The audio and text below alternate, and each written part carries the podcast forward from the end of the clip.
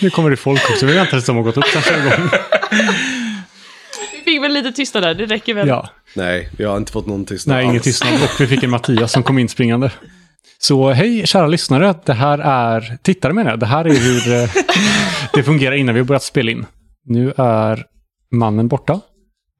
Du måste ju säga vems man, du kan ju bara säga mannen. Så, vad är det för mystisk man? Eh, nu är vi tysta lite och sen kör vi.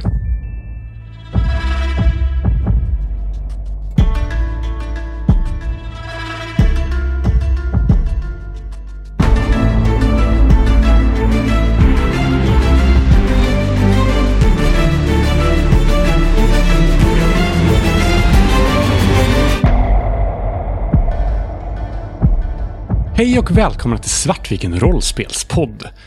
Idag firar vi 100 år, var jag nära på att säga. Det gör vi inte. Vi firar 100 avsnitt. Det är mycket bättre. eh, För det betyder att vi kan göra det här ett tag till. Vi livestreamar idag, så ni tre som tittar på oss kan eh, säga, vi kan säga hej till er. Hej! Hej. För er som bara lyssnar så kan vi också säga att vi har med oss Robert Jonsson idag. Svartvikens bästa vän och min värsta fiende. Yes, det låter väl eh, helt korrekt det. Och i övrigt är väl det vanliga gänget. Eh, vi firar sagt 100 avsnitt idag och det ska vi fira. Eh, alla utom jag och Robert ska fira här med lite champagne. Eh, Christer får den stora äran att öppna champagnen. Ja, får jag nu. Han har inte förberett det här. Du sa sen! Ja, jag sa sen när vi har börjat spela in. Nej, du sa... Det var oklart sen. Nu ska vi se hur många mickar vi lyckas paja på. Men den andra poppar inte så mycket faktiskt. Den Nej. var ändå helt okej. Och ni som tittar, alla två. Eh, om ni har frågor och sånt, vi tänkte besvara lite frågor under dagens podd. Så om ni har frågor så skriv dem i chatten så tar Anna hand om dem sen. Ska jag ha koll på Instagram då? För där har vi också lagt upp på, om här sista chansen. Ja, så om ni har frågor så kan ni också skriva på Instagram. Inte för att ni hör det nu om ni inte är på Instagram. För vi streamar inte Ni till som är på Facebook, gå till Instagram. Så har Moa Skriv, ansvar skriv för dem. frågorna där istället. Det är helt enkelt konkurrens om vem som ska få läsa upp frågorna mellan Moa och Anna. Jag tror att jag kommer vinna. Mwahaha. Jag tror också du kommer vinna. Vi har ju redan fått in lite frågor på Facebook-inlägget. Precis, vi har ju fått lite frågor och de ska vi gå igenom eh, och försöka svara. Så fort eh, vi har fått lite eh, dryck. Jag häller själv. Jag tänkte du har kvar i flas- äh, glaset. Så. Ska vi blanda lite? Blanda? Nej. Ja, Och jag firar med kaffe och Robert firar med vatten. Te. Te. Te! Det är väl bara smaksatt vatten. Ja, jo, precis. Som kaffe Vad är också. kaffe då? samma sak. Beansås. Men eh, skål för 100 avsnitt. Skål. Skål. Alla munljuden på en och samma gång. Ska vi köra igång lite då kanske? Ja, Vill vi göra det? det tycker jag. Vi kan väl börja beta av de frågorna vi har fått eh, i eh, förhand och sen så sticker vi in med lite livefrågor. Eh, första frågan är från Mikael eh, och är Trodde ni att redigering skulle ta så mycket tid som det gjorde? Svaret är nej. Nej, Nej, herregud. det tar så mycket tid. Det, ja, det äter upp ens liv. Ja, de perioder som man är ansvarig för att redigera, det tar ju lite tid. Sen så är du någon slags superklippare, Kristoffer, och kan eh, klippa allting så mycket snabbare än alla oss andra. Ja, det är ju helt Ja. sjukt. Alltså, någon gång hade jag velat, jag hade velat sitta med dig när du klipper, bara för att så här, se hur går det till. Du är välkommen till Borås och göra det. För jag tror, jag tror att jag lägger tre, fyra kvällar per avsnitt någonting. Så jag lägger väl också något sånt, tror jag. Och sen så lägger inte. man lite efter och så ska man... Ja, så blir det stress. Och sen ser jag plötsligt klockan så här två på natten och man bara... Is this my life now? Svaret är ja. Men det är ju lite mer bättre med Reaper nu, alltså måste jag erkänna. Alltså, med Audacity var det verkligen, då åt det ju abnormt mycket tid. Reaper, nu, nu, nu har jag ändå gått ner från typ, om man säger tre kvällar per avsnitt till kanske två. Typ. Men jag tycker Reaper är mycket bättre just för att det tillåter mig att vara slarvigare i första vändan. Och sen kunna fixa till det. Medan i Audacity då Då det blir det inte rätt från början. Då, ja, men då, ja, vadå, ska man återimportera hela projek- projektet och börja om eller? Ja, allting är destruktivt i Audacity. Det är Ja. helt... Nej, det funkar inte. Mm. Nästa fråga. Eh, av Alva. Jag kanske ska hålla mobilen framför mig så jag faktiskt kan läsa och prata samtidigt. Frågan är, hur lång tid tar ett, ett avsnitt att spela in? Hur mycket klipptid etc. Att spela, alltså vi spelar in några timmar och sen klipper vi upp till avsnitt. Ja, men se, när, när börjar vi komma? Vi brukar ju ses typ... Vi spelar ju måndagar primärt. Då brukar vi träffas klockan fem. Och sen så brukar vi käka någonting och sätta upp och så. Säg att vi brukar komma igång vid sex. Och sen spelar vi till nio. Så vi spelar ju eh, tre timmar Ja, och vi brukar få in två timmars aktiv, två till tre timmar aktiv material. material. Och nu under AEA, när jag har klippt, så har det ju... Jag har ju ganska konsekvent klippt bort hälften av allting som jag har spelat in. Eh, så det är ju... Ja, för varje avsnitt på 45 minuter så är det en och en halv timmes... Det är det, ja. En och en halv timmes inspelning. Ja, jag brukar få ut 45 minuters material på en timmes... Vilket jag inte alls förstår hur det går till. Jag menar, vi har varit lite, lite slappa i AHEA tror jag. Men Ja, vi är inte lika fokuserade så. Eh, nästa fråga från Alva är, lyssnar ni på era egna avsnitt? Eh, jag gör det i alla fall. Ja, det gör jag också. I viss utsträckning. Jag lyx, lyssnar på lite för mycket annat för att hinna prioritera och lyssna på Svartviken. Men framförallt när det är saker som inte jag har klippt och inte... Och det var ett tag sedan vi spelade in det så tenderar jag att vilja lyssna på det. Jag brukar ju lyssna på Svartviken istället för Soläventyret. Yes. Jag, jag lyssnar ju inte alls på våra avsnitt. Jag lyssnar på de avsnitt där jag inte var med och spela. Kan jag säga. Men sen har jag ingen vettig tid när jag kan lyssna på podd. Så att jag lyssnar väldigt lite på podd egentligen. Jag Dåligt. lyssnar ju framförallt på de avsnitt som jag klipper. Ah, Eh, när de släpps. Alltså, för jag vill höra hur blev helheten på det här? Vad har jag gjort bort mig? Vad kunde vara bättre liksom? Ja, men det här tror jag också är en bra sak om man lyssnar på sina egna, att kunna utvärdera det. Att eh, vad gjorde man bra? Vad, gjorde, vad kunde göras bättre? Och är man så självkritisk som Kristoffer, då är kanske det är någonting som gagnar en. Alltså det kanske är därför också det går lite snabbare för honom. Han, har, han vet vad han ska klippa. Och det hjälper honom att göra det snabbare också. Ja, framförallt så klippte jag hela första The Laundry klippte jag ju själv. Vilket betyder att jag fick en rätt mycket förstart. Det är sant. Jag tror det jag spelar in mycket. Jag har en fundering. Ja. Hörs vi överhuvudtaget eh, när vi sänder? Vi har ju fyra tittare nu så att... Så att, eh, om, Ja, om det är det- någon som hör vad vi säger, så säg, skriv ja eller Ja, någonting. Det kan också vara att vi är så vackra att titta på. Ja, så kan det vara. Ja, nu får vi ju då eh, tänka en på att det tar typ så här tre minuter. Så Ja, men vi fortsätter vi bara som fortsätter gjort. köra. Så. Nästa fråga är då, håller ni på med steering? Jag vet inte vad det är. Vad betyder det? Precis, det var det jag sa. Steering. Jag kollar inte på mig, jag har inte heller någon... Stereo, men, eh, eh, eh, har det med typ Railroad att göra? Jag har ingen aning. Vad- Är det Spännande. Alva som har ställt den frågan eller? Ja. Håller Mm. ni på med steering och Men det, var inte det en del av en större fråga? Jag Eh, googlar lite snabbt. Gör det. Google-paus. Men vad står det? Håller ni på med steering och... Och hur funkar det? Ja, hur det funkar vet vi uppenbarligen inte. Men jag tror att det är någon for- alltså det handlar om eh, Railroad. Alltså Eh. hur mycket st- man styr. Måste det ju vara. Jag kan det handla om... Kolla om det är ett live, eh, livebegrepp. För vi har ju haft diskussioner. Ah. Ja, du verkar ha något svar. Nej, jag hade inget svar än. Eh, jag bara, man kanske, för Alva lajvar ju, så det kan ju vara... Ja, okej. ja, för det kan ju vara... Vi har haft pauser Nej. ibland där vi pratar om, okej, men vad... Åt vilket håll ska vi dra berättelsen härnäst liksom? Men det är ju inte det vi gör vanligtvis. Jag, jag, jag trodde det hade att göra med produktion och sådan inspelning eftersom frågan innan var om liknande. Ja, men nästa fråga är, har Moa verkligen så otur med tärningarna? Så den kan ju vara... handla om vad som helst. Jag gillar också Eh, att det är det- en barnfilm i bakgrunden här, så jag kan titta på. Det står någonting i Prologs program om steering, så att det verkar vara någon form av live-term. Eh, däremot så har jag inte hittat det än. Vi kan väl återkomma till Ja, den. Moa, återkomma har du verkligen så otur med tärningarna? Nej, alltså jag, nej, det har jag väl egentligen inte. Jag tror bara att jag är den som klagar högst. Så. Det, det, jag tror det är jobbigare för mig när jag misslyckas med tärningslagen när, än vad det är för er när ni misslyckas med Alltså du, du fokuserar ju väldigt mycket på tärningslag. Du tycker ju tärningslag är väldigt viktigt i rollspel.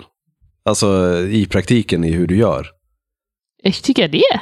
Alltså jag upplever det som så i alla fall. Ja, jag tror du är den som är snabbast till att vilja slå. Och mest Ja. pepp på att eh, få krit, eh, krittar och så här. Jag kanske Så- egentligen är en liten så här, rullmänniska i, i, Egentligen. Det är nu de tunga sanningarna kommer fram. Vi har ju redan konstaterat att du skriver Dungeon Crawlers. Ja, men precis. Det finns många så här sanningar om mig själv jag har behövt omvärdera sen vi... Men alltså det, jag tyckte det var väldigt ögonöppnande när eh, någon påpekade det här just hur det här med tärningar, att inte sannolikheten är så jävla viktig eftersom man aldrig slår, under en, ett spel så slår man aldrig några tärningar för att det ens riktigt ska ha så mycket med sannolikhet att göra liksom. Vi har, oj, för det första är det någon som ringer mig nu. Eh, Men vi har fått en hel del kommentarer på Facebook. Oj, redan? Eh, Framförallt så hörs vi bra. Det är flera Bra. som har svarat. Kanon. Eh, Och Mattias har skickat en eh, länk till någonting om steering. Och sen så är det en som heter Daniel som har ställt två frågor i kommentaren på Facebook-sidan. Eh, Jag såg dem innan vi satte igång streamen, eh, men någon annan kanske kan plocka upp dem lite senare. Eh, Så att eh, vi, vi har dem med oss, men eh, Moa får kolla Facebook, den andra Facebook-kommentaren. Men steering då. The art of steering, bringing the player and the character back, back together. Ehm,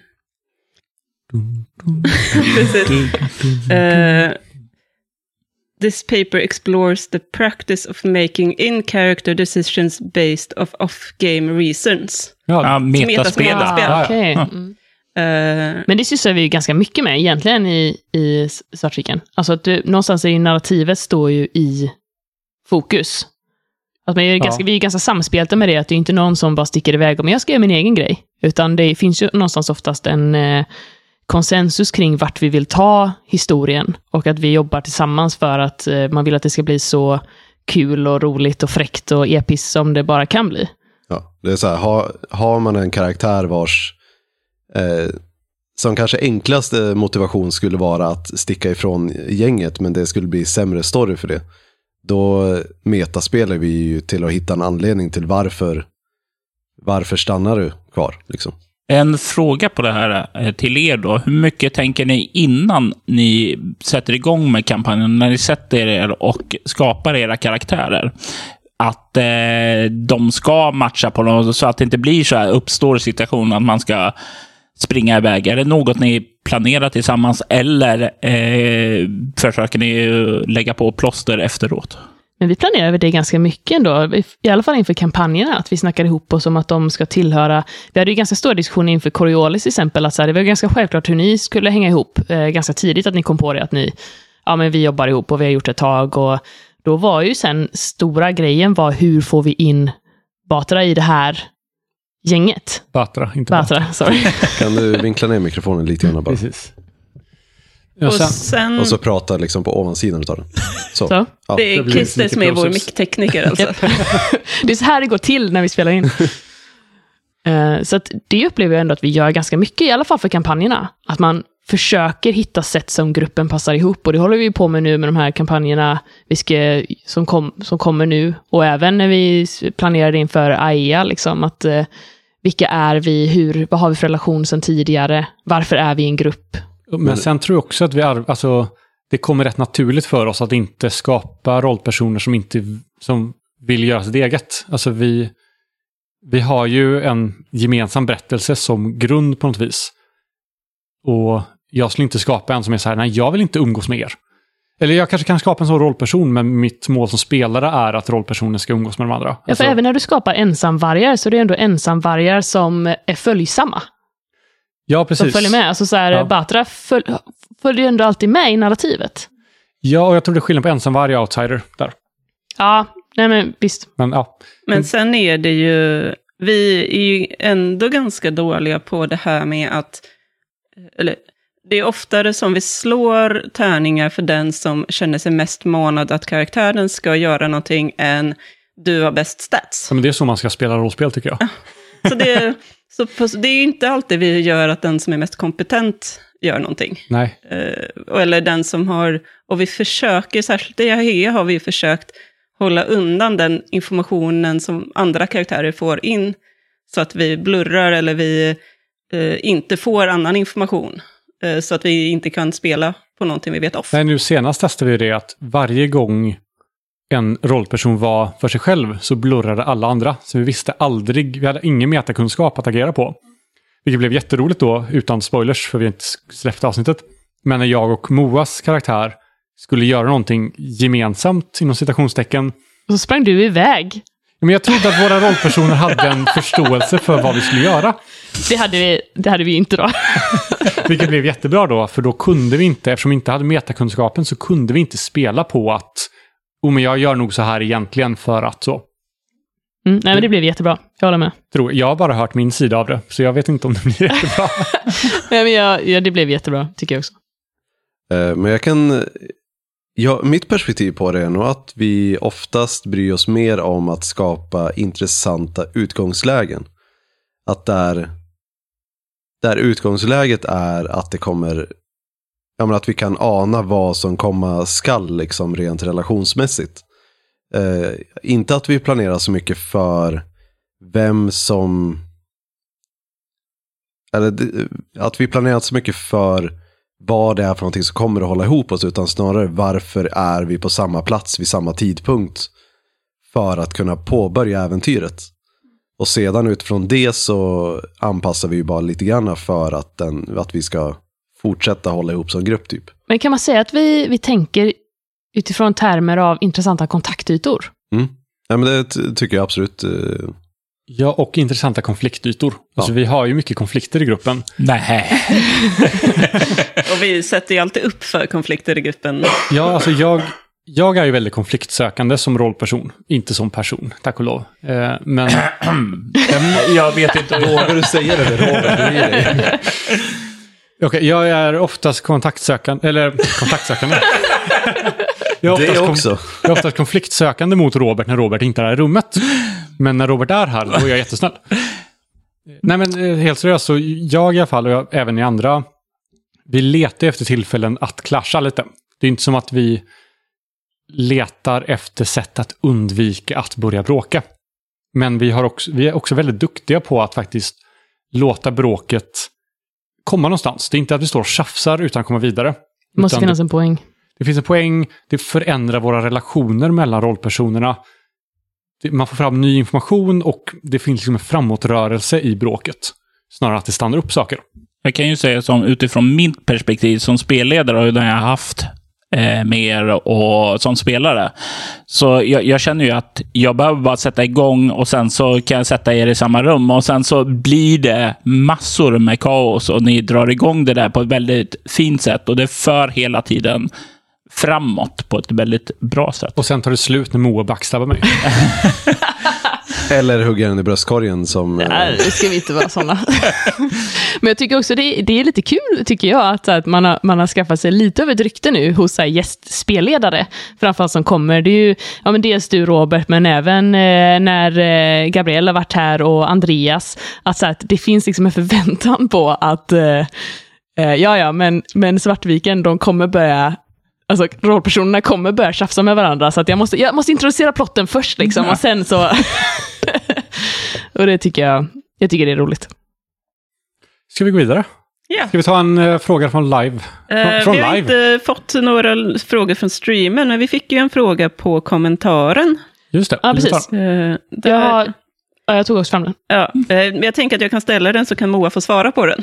Eller för det första är en kommentar Ja, precis. om, utöver, det finns en liten kommentar som han, eh, Daniel har.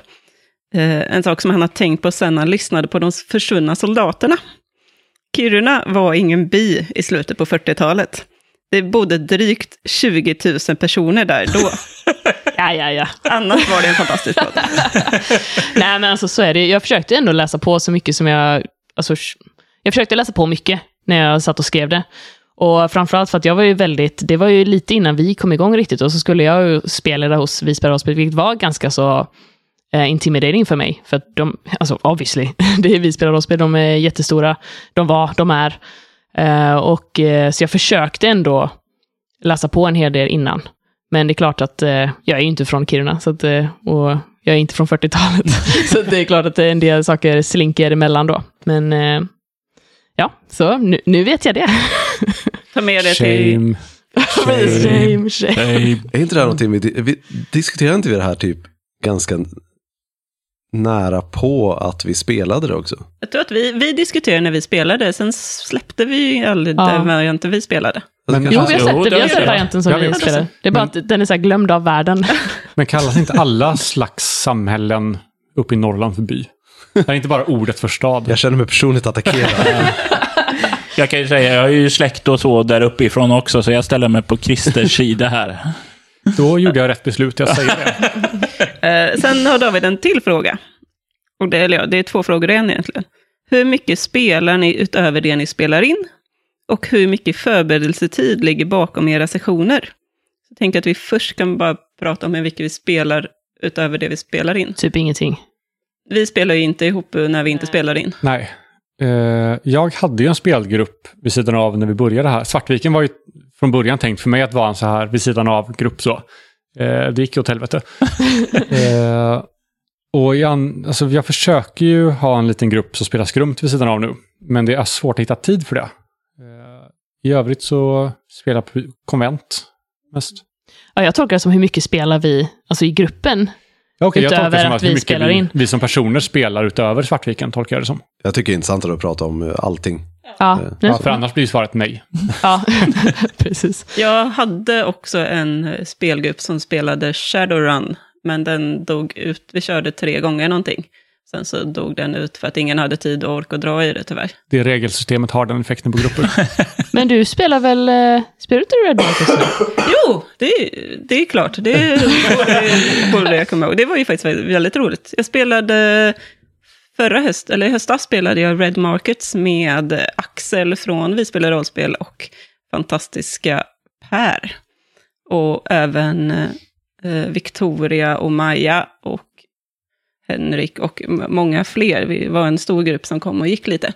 Eh, det var väldigt roligt. Och så det är nästan synd att de inte spelades in. Men eh, man får lyssna på Red Markets med eh, eh, Vi spelar rollspel. Tyvärr klarade jag inte av att fortsätta med den nu under terminen. Och ja, alla andra svarat va? Nej, Ja. inte jag. Okej, vill du svara innan jag gör? Nej, kör du. Eh, ja, jag spelar typ nästan, eller jag spelar väldigt lite.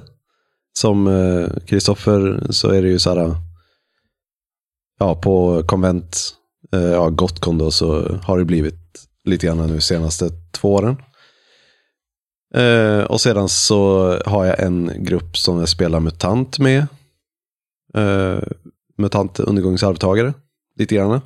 Det är svårt att få ihop det eftersom det, det är så här, vi, vi kör lite grann på så här, en spelgrupp för oss som inte har så mycket tid att spela rollspel för barn och liknande. Så är tanken att eh, MUTANT ska fungera som ett sätt att kunna umgås. Där det är okej att spela rollspel med eh, barn närvarande. Eh, men utöver det, ja, jag, jag var med i en grupp som spelar Svärdets sång också. Men det, jag lyckades bara vara med en gång där och sen så bara så här kom det saker i vägen hela tiden och jag hade jättegärna fortsatt spela med dem men ja, funkade inte tidsmässigt. Spelar inte du Blades in the Dark också? Ett tag? Jo, jag hade, jag började starta upp en grupp som vi spelar Blaze in the Dark och det rann tyvärr ut i sanden också på grund av kombination av eh, förkylningar och annan sjukdom och eh, bortfall och ja, Livet. livet. Så det är väldigt svårt att, att hålla i någonting konsekvent förutom eh, Svartviken. Ja, men det är samma för mig. Alltså, jag, jag spelade ju Snösaga för eh, en, min familj, gör jag.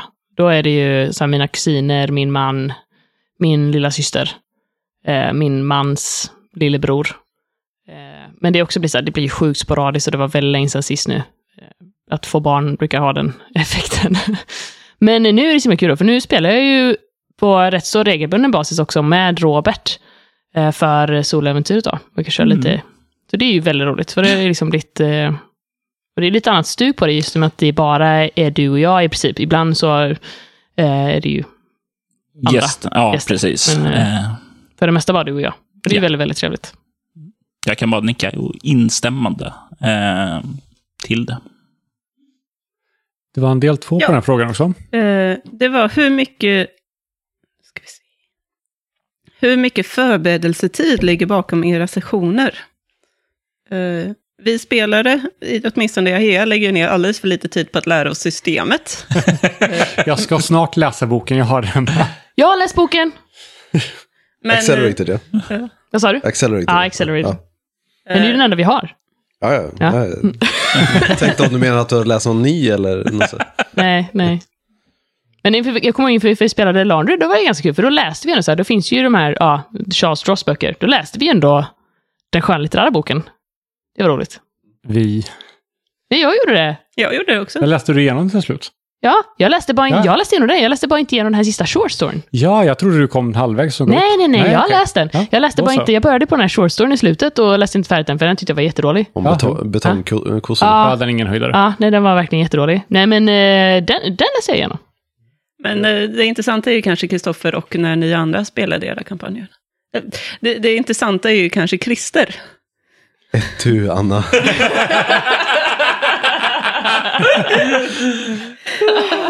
Förlåt Christer. Vad, Hur lång tid lägger, hur mycket tid, ja. hur mycket tid lägger du på förberedelser inför avsnittet? Jag lägger inte alls så mycket tid som jag borde lägga på eh, att förbereda avsnitt. Eh, Det, vad kan det tänkas vara kanske? Jag lägger en timme, en och en halv. Utöver det jag bara, jag, säger, jag spenderar väldigt mycket tid passivt på bara tänka på vad, vad senaste utvecklingen har skett eh, innebär och vad, vad det kommer innebära i framtiden. Och sen, eh, sen är det, för mig så är det väldigt viktigt att, att faktiskt klippa avsnitten just för att då får jag ju, jag blir påmind om allting. Eftersom ofta så klipper jag ju ett, liksom, jag har en session emellan det, det jag klipper och nästa session. Liksom. Och då, då blir jag hela tiden påmind om, ja men vad hände för två speltillfällen sen? Vad, vad kan jag plocka in därifrån till eh, nästa gång vi spelar? Tyvärr så innebär det att ibland så tappar jag lite kontinuitet liksom i vad hände senast faktiskt och vad ska jag ta in därifrån? Eh, när vi rådade Coriolis då, då, jag tror att jag kanske la, säg typ eh, två, tre timmar prepp per eh, spelsession. Längre om jag skulle göra kartor. Då blir det lätt att man kanske satt så här, två, tre kvällar, bara för att det är fett kul att göra kartor. Eh, men i snitt, ja men två, tre. Så. Och sen så om inte gjordes det totalt när Kristoffer bara bestämmer sig för att den här SLPn ska dö. Eller I wanna pick a fight with this eh, super evil AI. Eh, och då, eh, det är tillbaka till ritbordet. Så att de, de veckorna då, då Kristoffer härjade, då var det ju kanske, då var det kanske dubbla då. Du backstabbar mig som rollperson, jag backstabbar dig som spelare. Vem var det som började med att skjuta av fingrar egentligen? ja, alltså, precis. Thank you. Hon slog tärningarna helt själv. Hade hon bara skjutit och inte börjat skrika på fienden så hade det varit lugnt. Men alla vet att man måste ha en catchy catchphrase när man kommer in och ska vara cool. Hej du, fuckface. Det är fantastiskt ju. ja. eh, jag, framförallt när vi körde The Laundry så hade jag alldeles för lite tid att preppa för jag skulle både klippa och lära mig hur man spelar in en podcast. Eh, så det fick, jag hade en grundidé och sen så hamnade vi någonstans med den. Eh, vissa spelmöten så här efterhand är jag sjukt besviken på alltså min prestation. Eh, och till viss del Moas. eh, men ja, jag vet inte. Eh, men några timmar liksom och sen klippa allting. Eh, Jag tänker också vi kan fråga Robert hur mycket du preppat när du varit här och gästat, eller i soläventyret eller så. Alltså, jag... När jag kom hit med insnöd så hade jag ju spelat eh, två gånger och lyssnat på en annan genomspelning det, av det. Eh, så då var jag ju rätt preppad. Jag hade ju inte hunnit lyckats eh, speltesta La Marche för jag skrev klart det typ dagen innan jag skulle komma ner. men det är Men- bara så man skriver äventyr.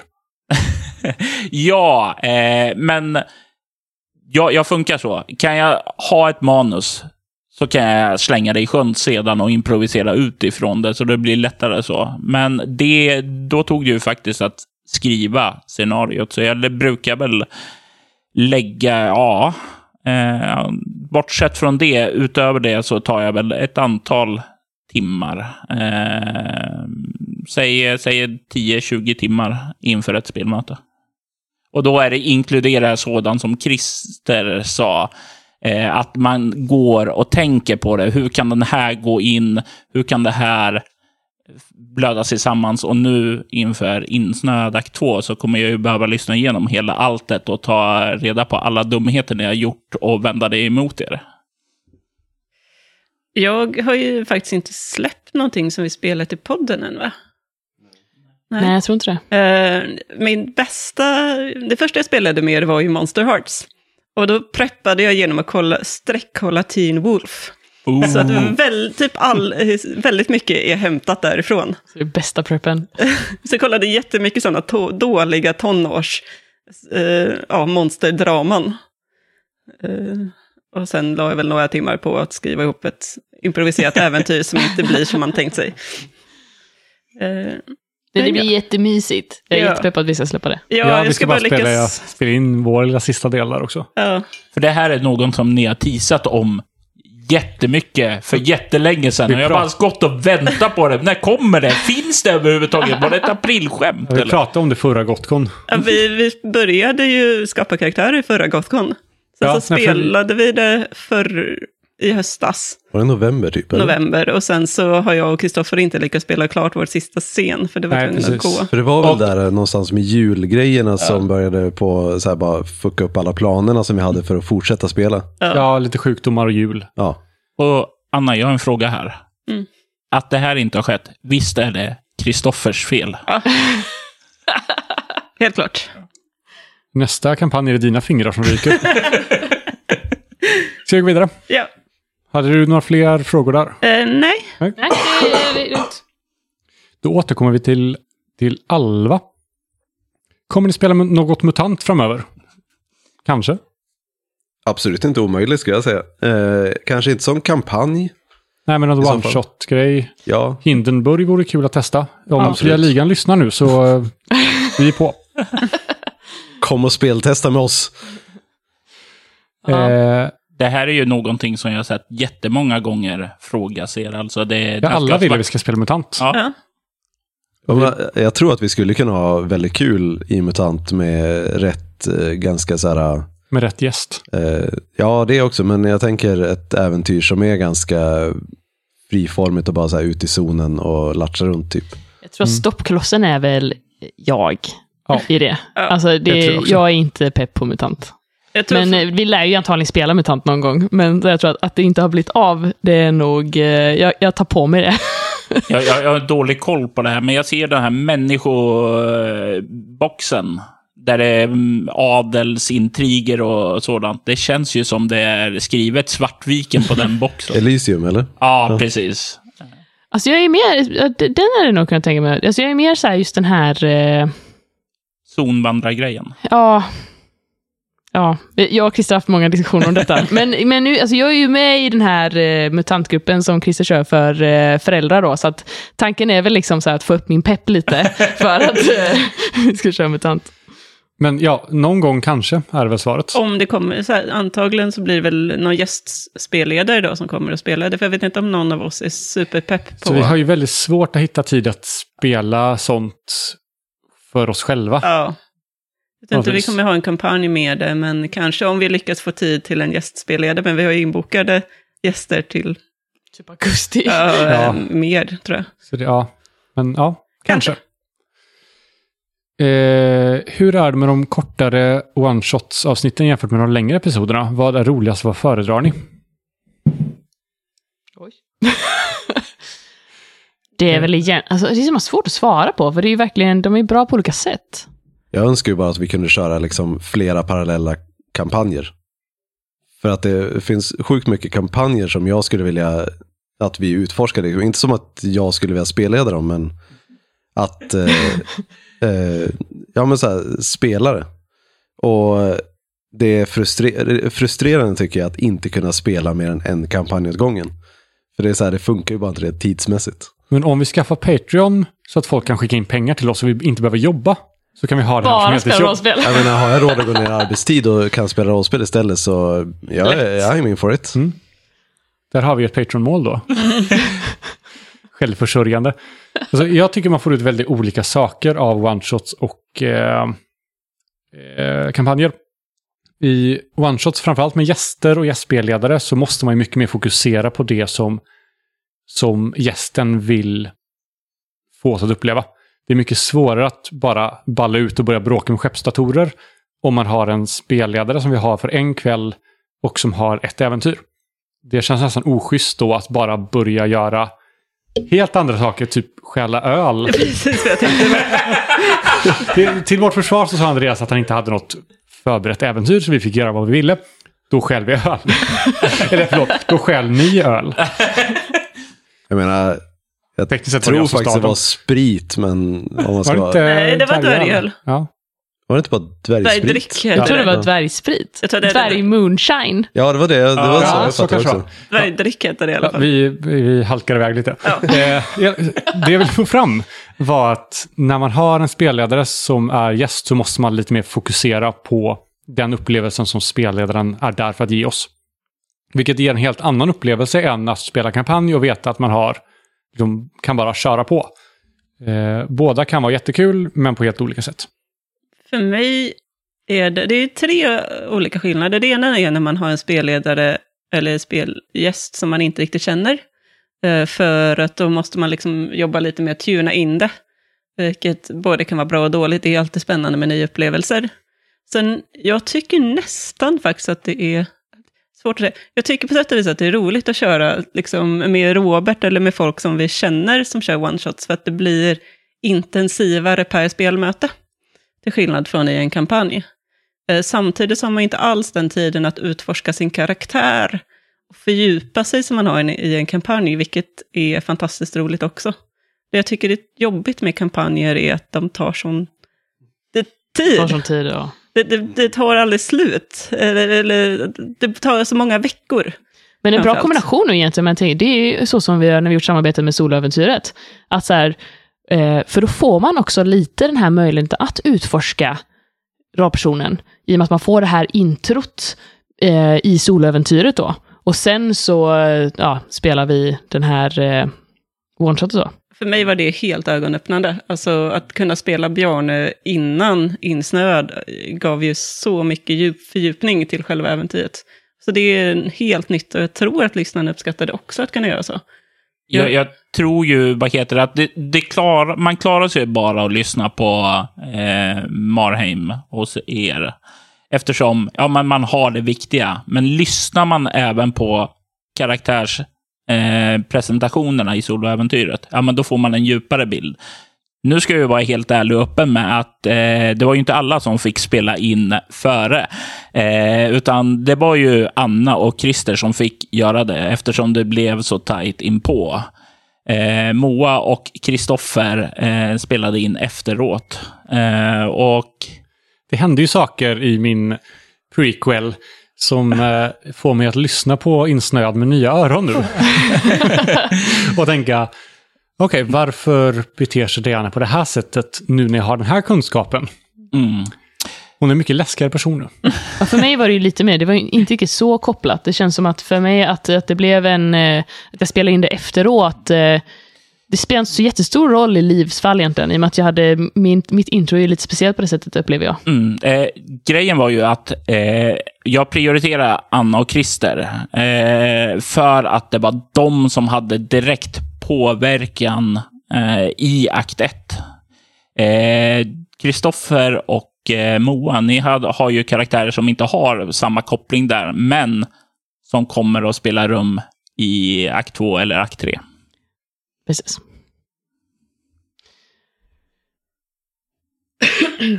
Ja, ska jag ta över igen? Och... Ja. Eh, Så ska vi bara tillägga en grej med det också, just att med one-shot och så. Att på ett sätt är det ju skönt för det är lite mer avgränsat, men det är också lite jobbigt för att man har en tendens att, eller i alla fall jag, man har en tendens att förälska sig i vissa rollpersoner. Eh, alltså verkligen. Ja, alltså ja, Berhanu. Jag älskar Berhanu. Eh, Man och, lär sig också hata vissa rollpersoner. Det och det var ju också så här, en så himla kul grej att, eh, att man kunde ta det vidare i soläventyret då. För att efter vi hade spelat La Lamasters grav, då, eh, jag vet, inte om det var, jag vet inte hur vi kom in på det, men jag vet att vi började prata om det så här och jag bara, alltså jag älskar Berhanu, kan inte vi, kan inte vi fortsätta spela Robert? Jag bryr mig inte om det är liksom off-podd eller hur vi än gör det, men jag vill bara fortsätta spela Berhanu, kan inte vi göra någonting ihop med det liksom? Och så var det du som, ja men kanske soläventyret då.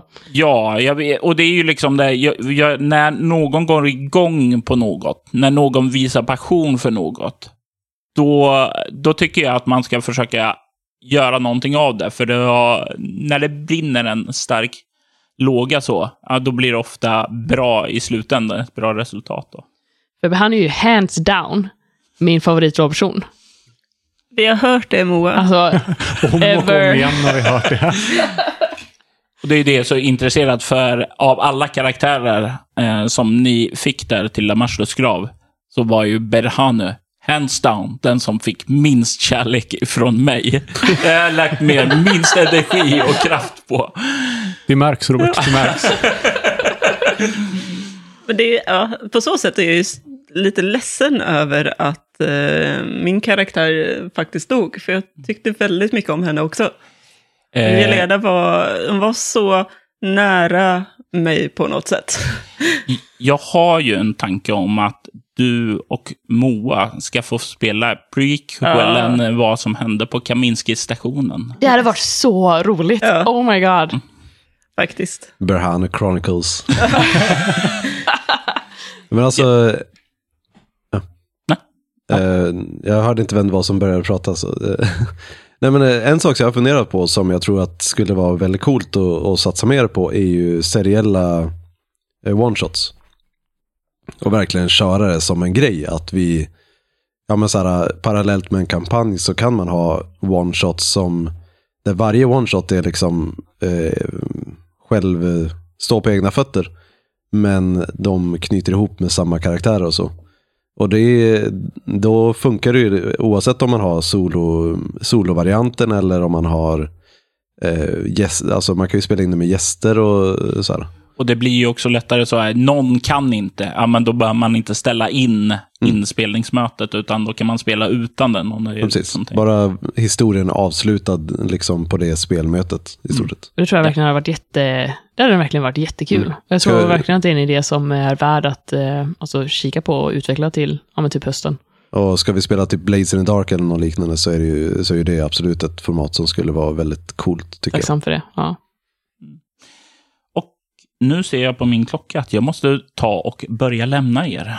No. Så nu får Kristoffer eh, snacka skit om mig utan repressalier för att jag sitter i rummet. Det var jätteroligt att få komma och titta förbi på ert hundrande avsnitt. Det var jättekul. Ja, tack för att du kunde komma. Ja. Det var väldigt trevligt. Tack för den här helgen. Ja, så lite Väldigt så. trevligt. Ha det så trevligt. Adjö. Får du vinka sen till streamen.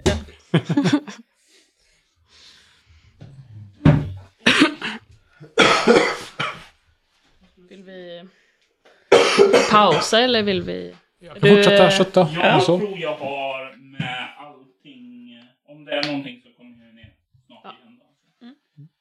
Då. Det är inte långt kvar nu, nej. Nej. Roligt. ja, det är bra. Vad ska ni göra? Eh, vad ska vi göra? Eller vad, Vi ska inte långt spela del två i Insnöad i kvar. Ja, just juni. det. Just det. Med en jetlaggad Kristoffer. Ja. Mm, just Det det, du kommer typ precis hem från Japan dagen innan. Ja, tre dagar innan. Kul. Jag ska också jobba en dag av dem. Men vi är live, så jag tänkte att vi fortsätter köra. Så att våra tittare slipper eh, sitta och eh, lyssna på sån här skit. Men det är ju sån här skit de har pratat om, att så här, de vill att vi ska så här, spela in och så Ja, men jag vill, inte, släppa. jag vill inte bevisa för dem att jag har haft rätt i att de inte vill, vill ha det.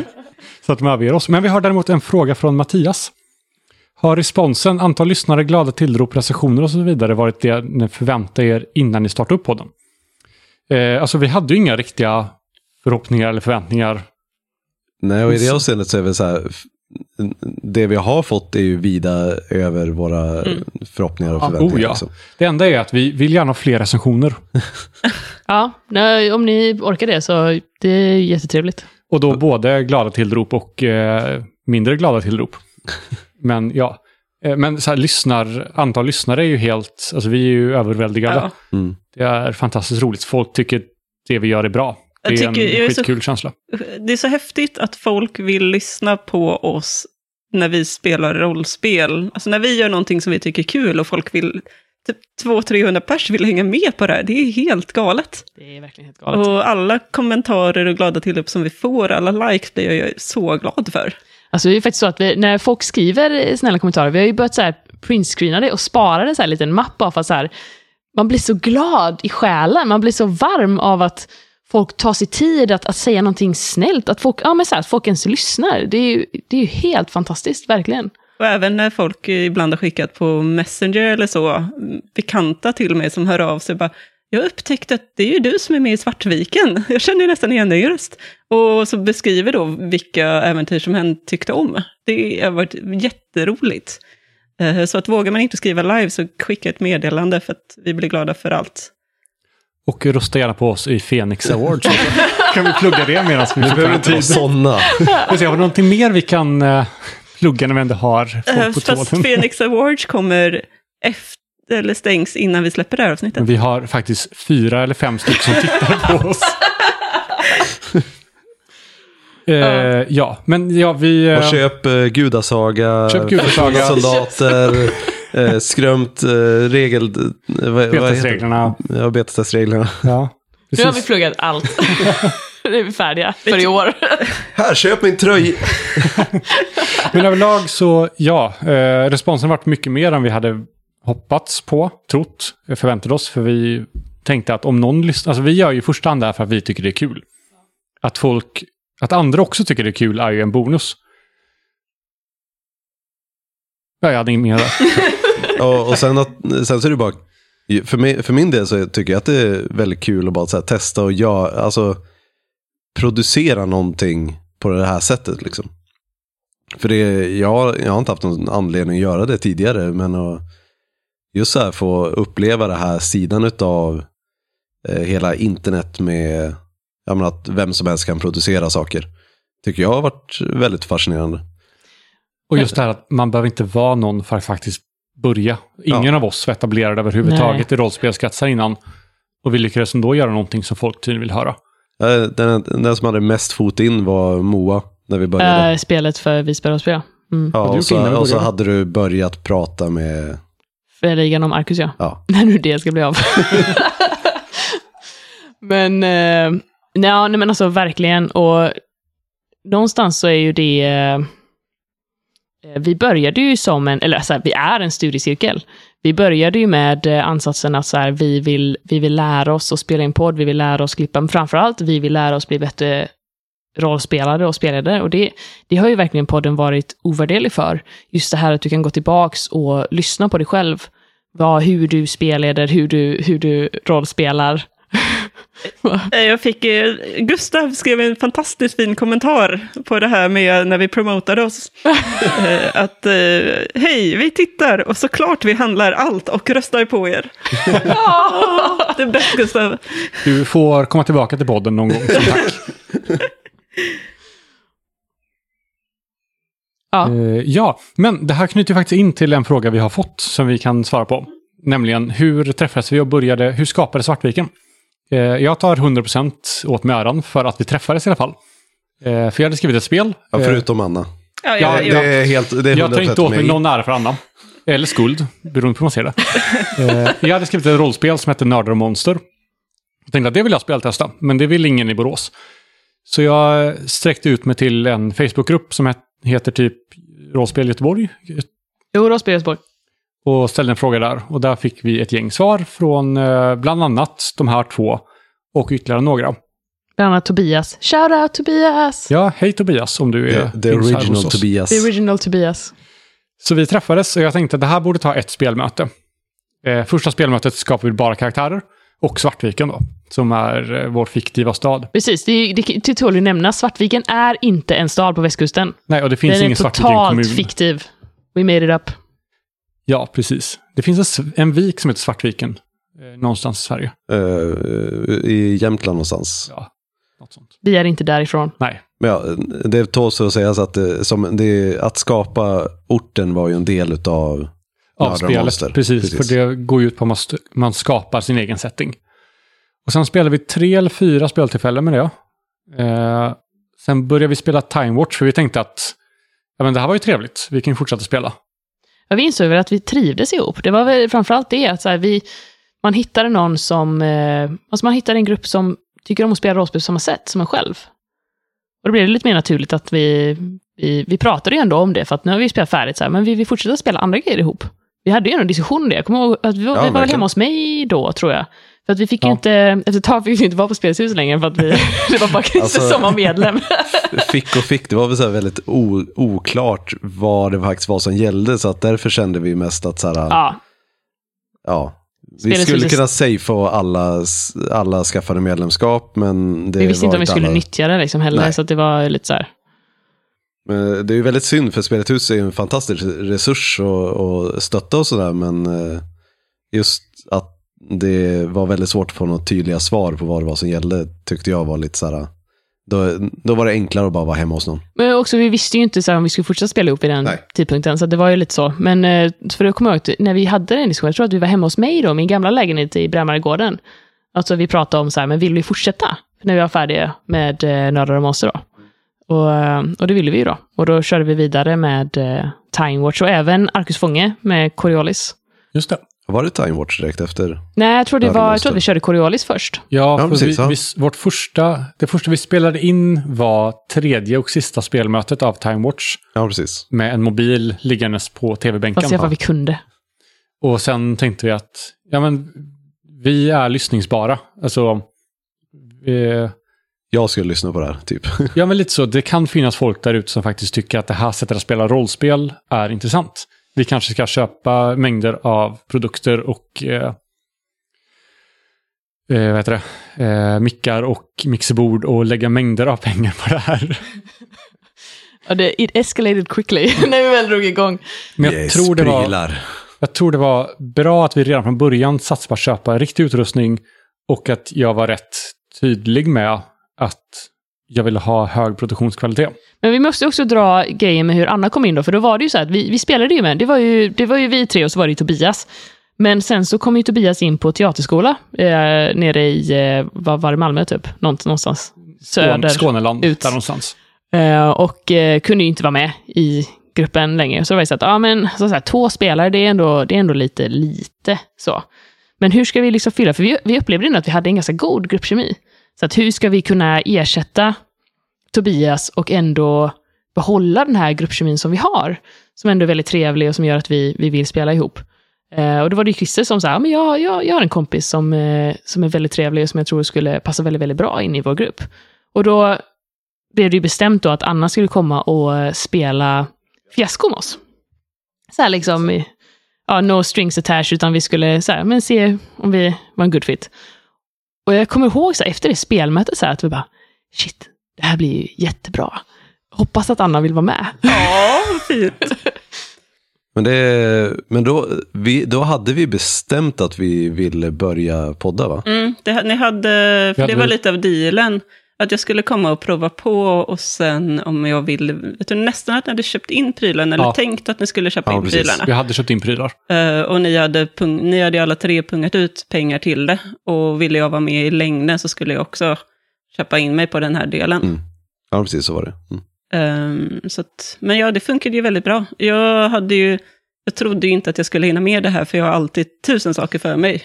Och jag Ja, tror var- både jag och Christer hade låga förväntningar på den biten. Men Ja, det var så här, jag, jag, hade ju inga större tvivel på att det skulle funka bra rent eh, kemimässigt och så här, men däremot så, ja. Du, du har ju varit lite svår att eh, umgås med senaste åren kan man säga. det är lite för aktiv på Chalmers och eh, andra föreningar. Eh, vi har fått in en kommentar som gör att jag nu har gått och, och slickat mig i tänderna ganska mycket. Jag tror att det är skämt, men bara för att vara på den säkra tiden. Per säger, det är nu man ska säga att ni har mat mellan tänderna. Och du är den som inte syns. Precis. Du sitter ju bakom Christer.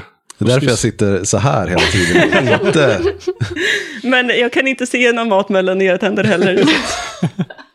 Men det var bra, bra skämt. Eh, vi har fått in lite frågor här också. Ja, ska vi köra dem och sen gå vidare i vårt, för vårt andra dokument? Eller, Vilis eh, säger, inspireras ni av karaktärer i litteratur när ni skapar era rollpersoner? Om ja, vilka? Inte specifika karaktärer skulle jag påstå, men jag inspireras nog mer av arketyper eller... Eh, nej, men arketyper är väl en bra sammanfattning. Det är, det är mer så jag fungerar i alla fall. Att det är så här, vad är bra tropes att bygga en karaktär på? Jag byggde ju tydligen Elsa från Frost. Med Batra fick jag reda på i efterhand. Eh, Men i övrigt så inte medvetet tror jag. Jag skapar en karaktär och sen så hittar jag någonting att haka upp det på. Som Aurora till exempel insåg jag ju mer och mer är typ Hermione. Eh, så då slash, kunde jag, slash Elsa. Sla, ja, slash, Slash Willow. Elsa. Alltså, Willow var det, Willow inspirerades jag väldigt mycket mer kring Aurora faktiskt. eh, efter att ha skapat henne. Eh, just i hur magi funkar och sådär. Eh, men ofta börjar jag ju med en egen idé och sen så hittar jag andra saker att kötta på från olika karak- riktiga karaktärer. Då. Jag, jag var så i början. När vi spelade The Laundry, då hade jag jättestor inspiration för Henry från uh, The Man from Uncle, alltså filmen då. Uh, men sen så, alltså det funkar inte så himla bra.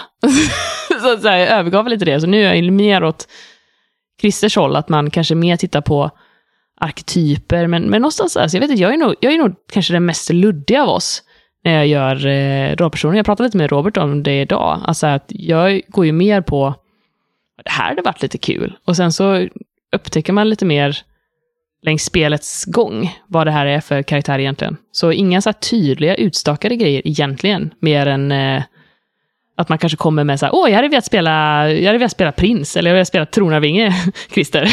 Please. Ett Eh, år senare.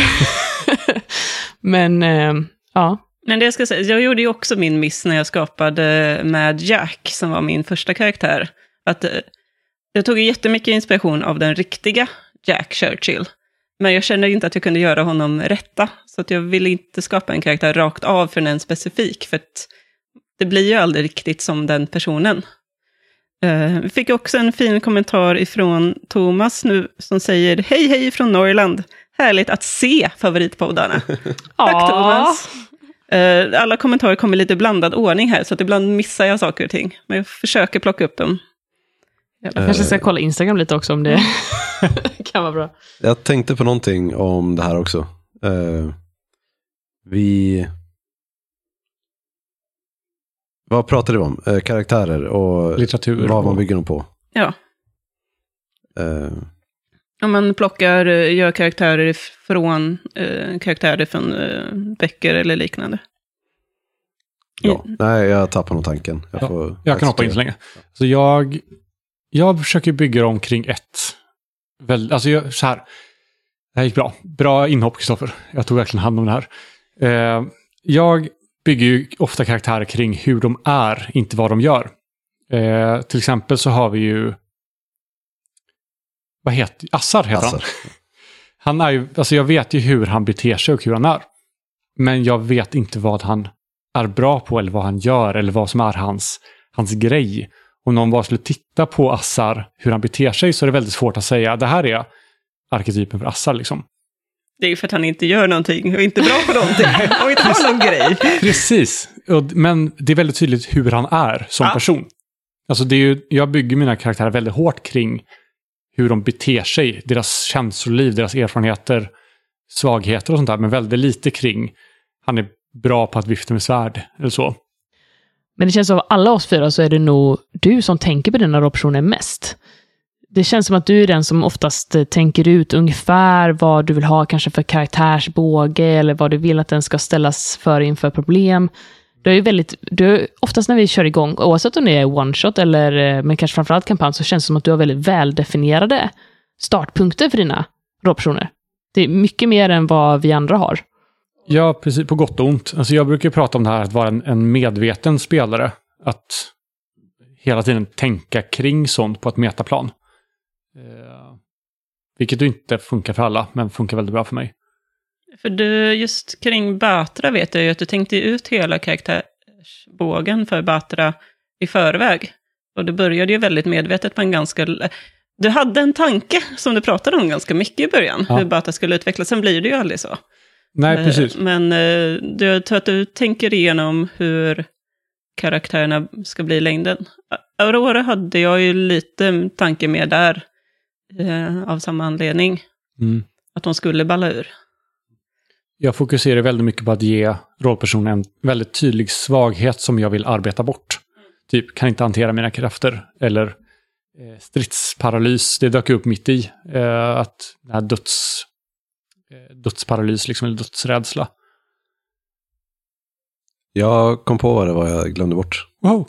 Eh, det jag tror är stora problemet som jag upplever det med att överföra karaktärer från litteratur, eh, litteratur, film, tv-serie till rollspel, det är den här missmatchen med ton.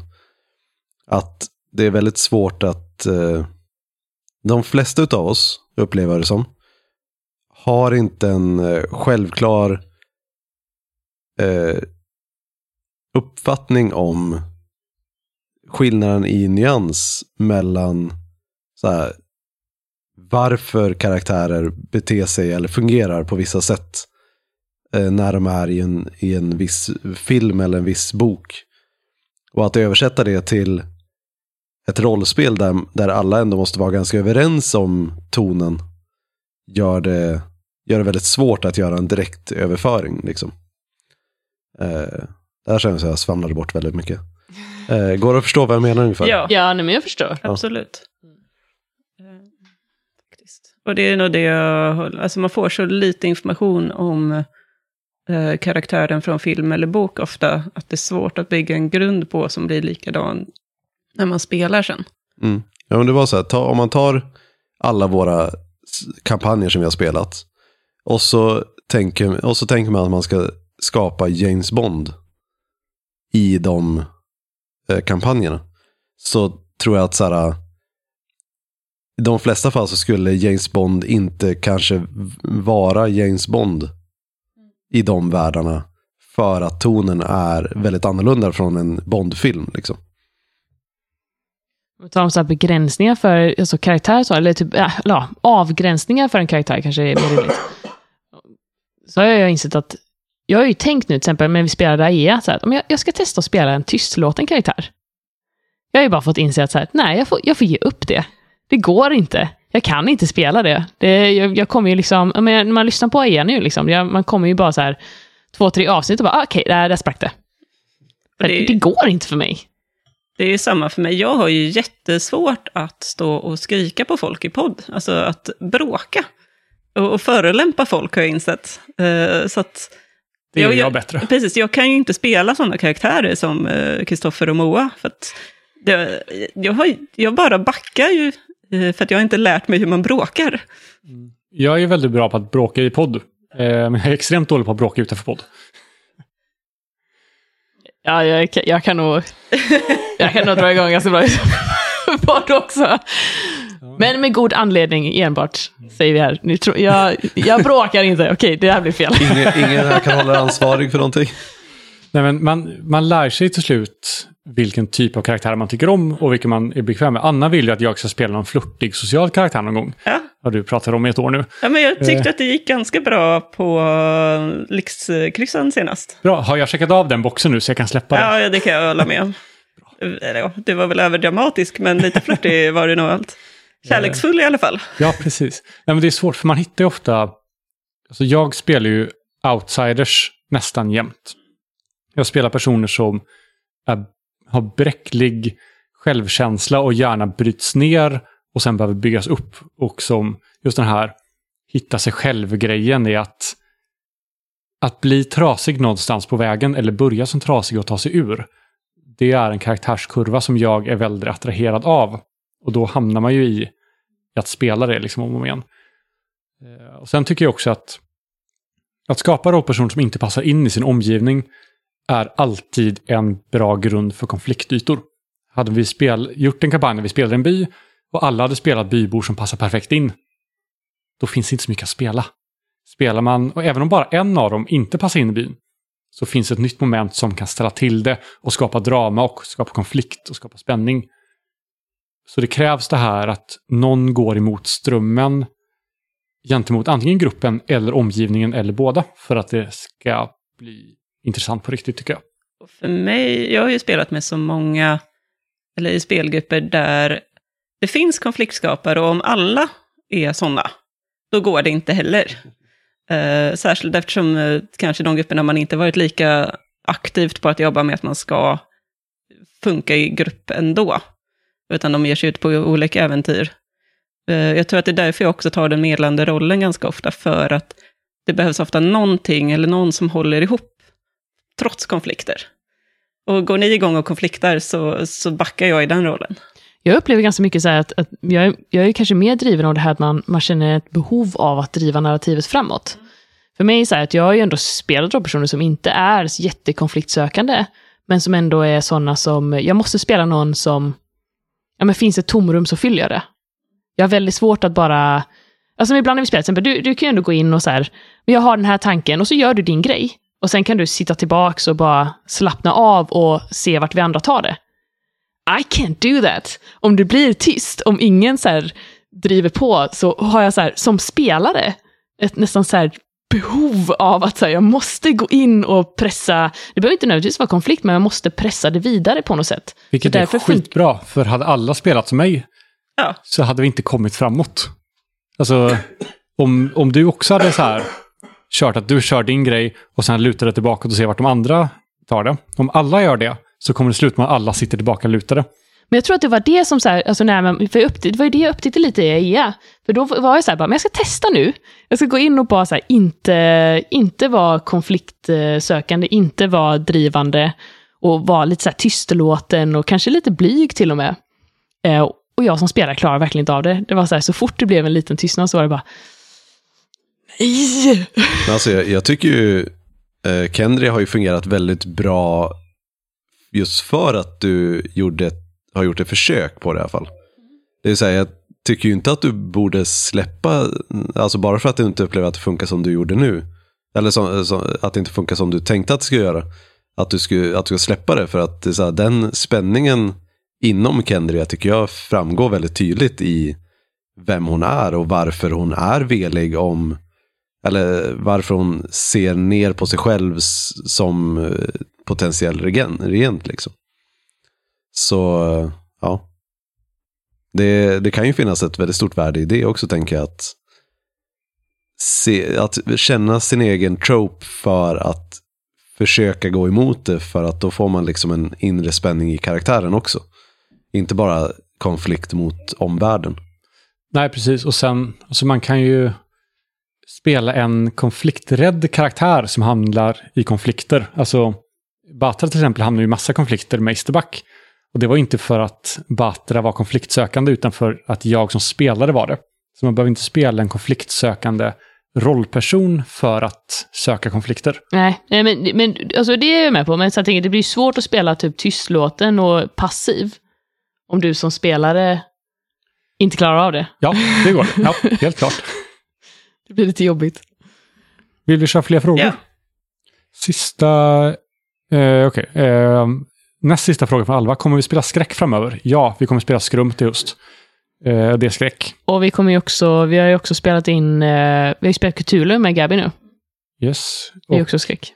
vi försöker... Jag ligger på Marco Berman lite att komma och gästa oss med, eh, med Noir. Mm, Det har varit jättekul. nice, det har jag funderat på också. Och sen även, vi spelar ju eh, Insnöad del 2 i juni nu också. Så det ska också klippas och släppas.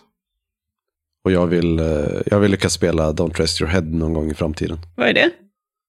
Ett eh, skräckspel där man eh, är insomniacs som får specialkrafter genom att de inte sover. Det är jättecoolt.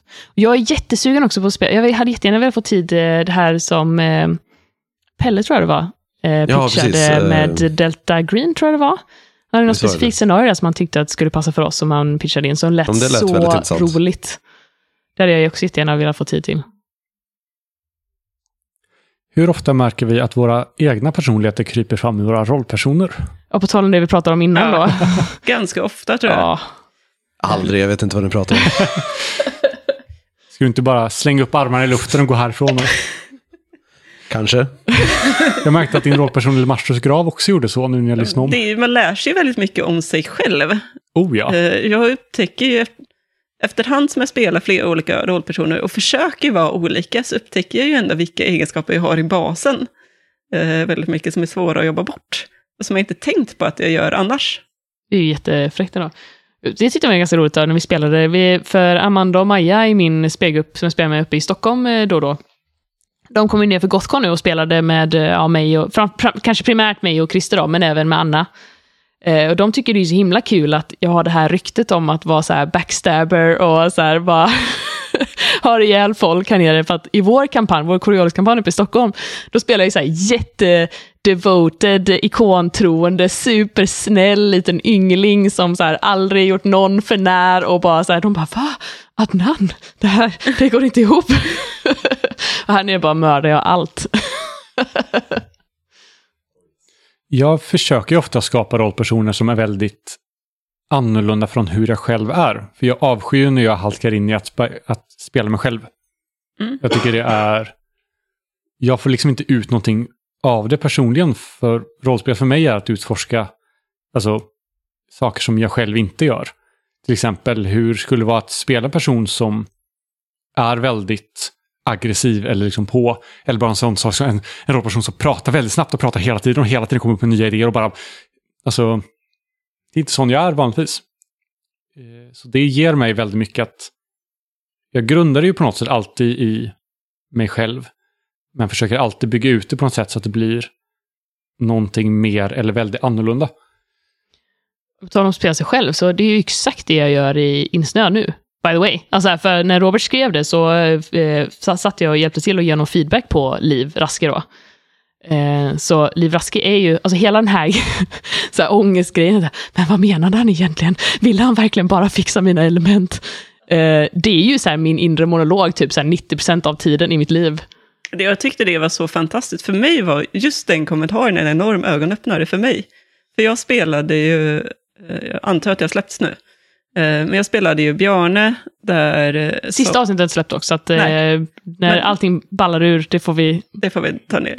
Men eh, när jag spelade Bjarne så, och just, jag var trevlig mot Liv på ett sätt som jag som ja, nästan 30-årig tjej kan vara. Men när Bjarne är trevlig på det sättet så blir han extremt obehaglig istället. Så jag inser hur svårt det måste vara för äldre män att röra sig i ett samhälle. Och just vara trevliga mot yngre tjejer, att man måste hela tiden tippa på tå lite.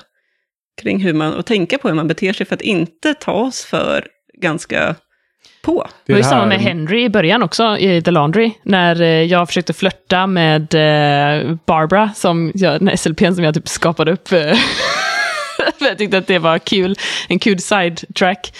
Eh, och det var ju till och med så att, var det inte så typ att ni bara, men alltså Moa, nu får du tagga ner lite, det, här är, det, är, varför, det är obehagligt. Jag bara, vadå, jag är bara snäll, det är väl, det är väl jätterimligt att skicka sms på det här sättet, och bara, nej, nej, det är det inte. Och då var det ju primärt ni som sa det, bara, nej, nej. Eh, Du får tänka på att du spelar man nu. Eh, You can't do these things. Eh, och det är ändå väldigt så här, intressanta typ, så här, politiska insikter som man kan få utifrån eh, det här. Att det, det jag brukar göra vanligtvis, det är liksom inte okej. Det, jag tycker här- är jättekul att, att se just eh, när ni stöter på de problemen. Liksom. Eftersom det är så här, jag, jag har ju ganska mycket, så här, gå- jag är ju en sån som går runt och nojar ganska mycket över sånt där.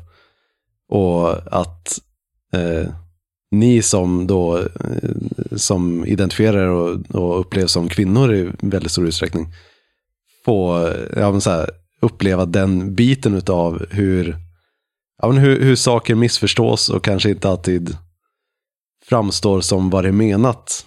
Eh, tycker jag, ja, men jag tycker det är intressant att se.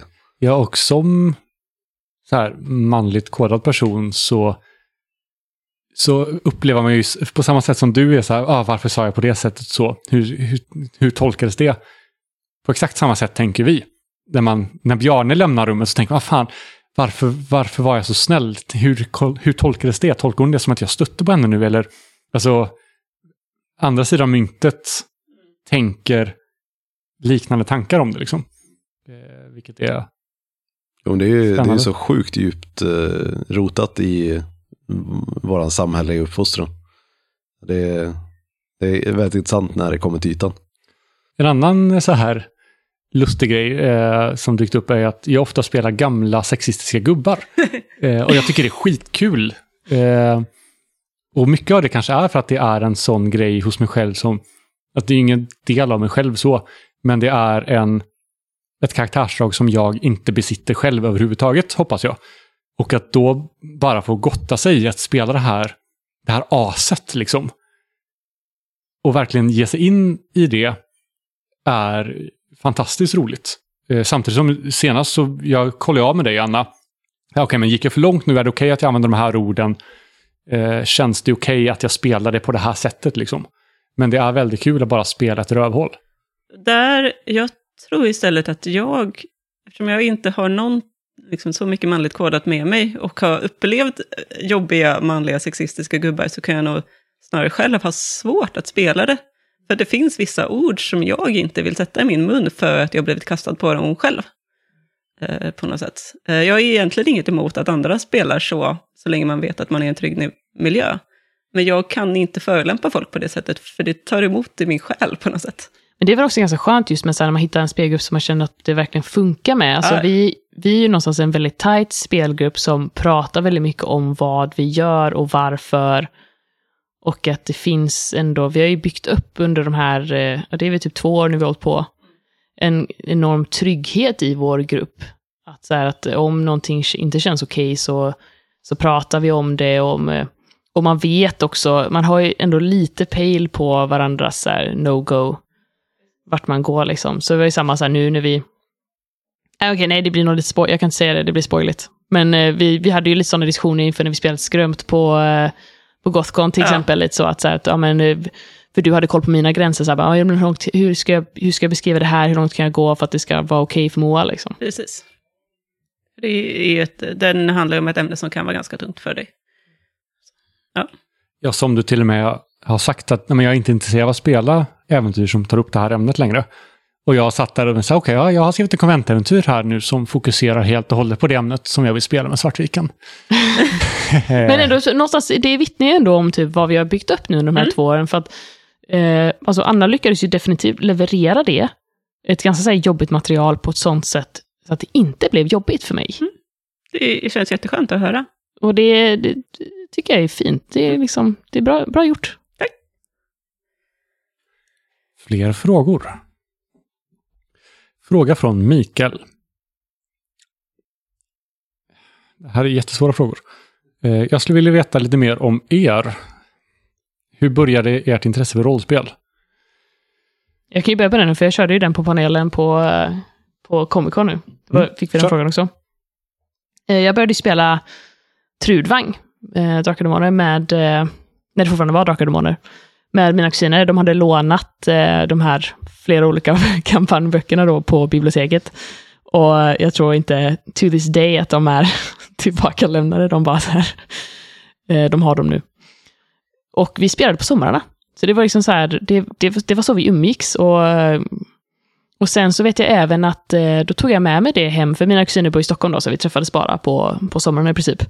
Och sen så tog jag med mig det hem. eh, Vi hade ganska många ja, men killkompisar här runt omkring som eh, liksom ville fortsätta med dem. Men, men jag kände inte att jag kunde spela det. Jag var kanske, säg att jag var kanske 11, max 12 i det här laget. Så då eh, gjorde faktiskt min mamma så att hon kontaktade, jag tror det var ABF. Och de drog ihop en studiecirkel för oss. Så det var så här, jag och, eh, säg att vi kanske var ja, men, fyra killar till.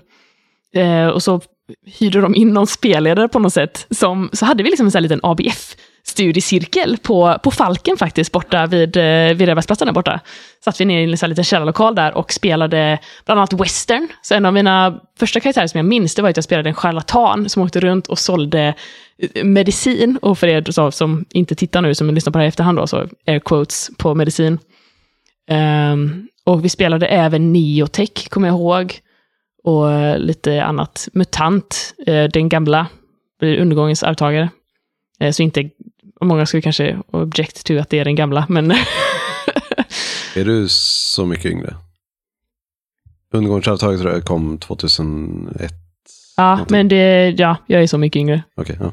Det, 2001, då var jag 11. Så det var ungefär då den kom liksom. Eh, och på den vägen var det. Och sen så hade jag ett litet uppehåll där under eh, liksom, gymnasiet, där det blev lite andra saker blev eh, intressant och ja, mm, skulle göra andra grejer. Och sen så eh, började jag spela uppe i, ja men typ när jag gick på universitetet då, så hade jag lite kompisar som skulle dra ihop en koreolisk grupp, bland annat Pernilla då, som har varit och gästat här i podden när vi spelade De försvunna soldaterna. Så hon drog upp en koreolisk grupp och så skulle jag vara med och så bland annat då Amanda och Maja som vi spelade med på Gothcon nu. Och sen så spelade vi och sen så, ja, på den vägen var det. Och så flyttade jag ner till Göteborg och så insåg jag att jag behöver en ny spelgrupp och sen så såg jag att åh, här har någon lagt upp att åh, jag behöver speltestare till mitt eh, nya spel. och nu är vi här. Ja, jag... Jag måste varit, måste varit i typ sjuan eller åttan så köpte jag, så var jag på, vi brukar åka och eh, julhandla i Östersund. På inför, alltså köpa julklappar och sånt där. I början så var det bara mina föräldrar som åkte och så när vi blev lite äldre så började vi få följa med också, jag och mina syskon. Eh, och i Östersund så hittade jag ganska snabbt ändå hobby... Vad heter den? Hobby och, eh, lek och hobby eller någonting så här. Det är en eh, butik som eh, jag inte alls gör samma sak längre, men då fanns i Östersund och där hittade jag Drakar och Demoner Kronopia. Och jag hade hört talas om rollspel och köpte den boken och tyckte att ja, men så här, jag, jag ville bara läsa för att se vad det var för någonting.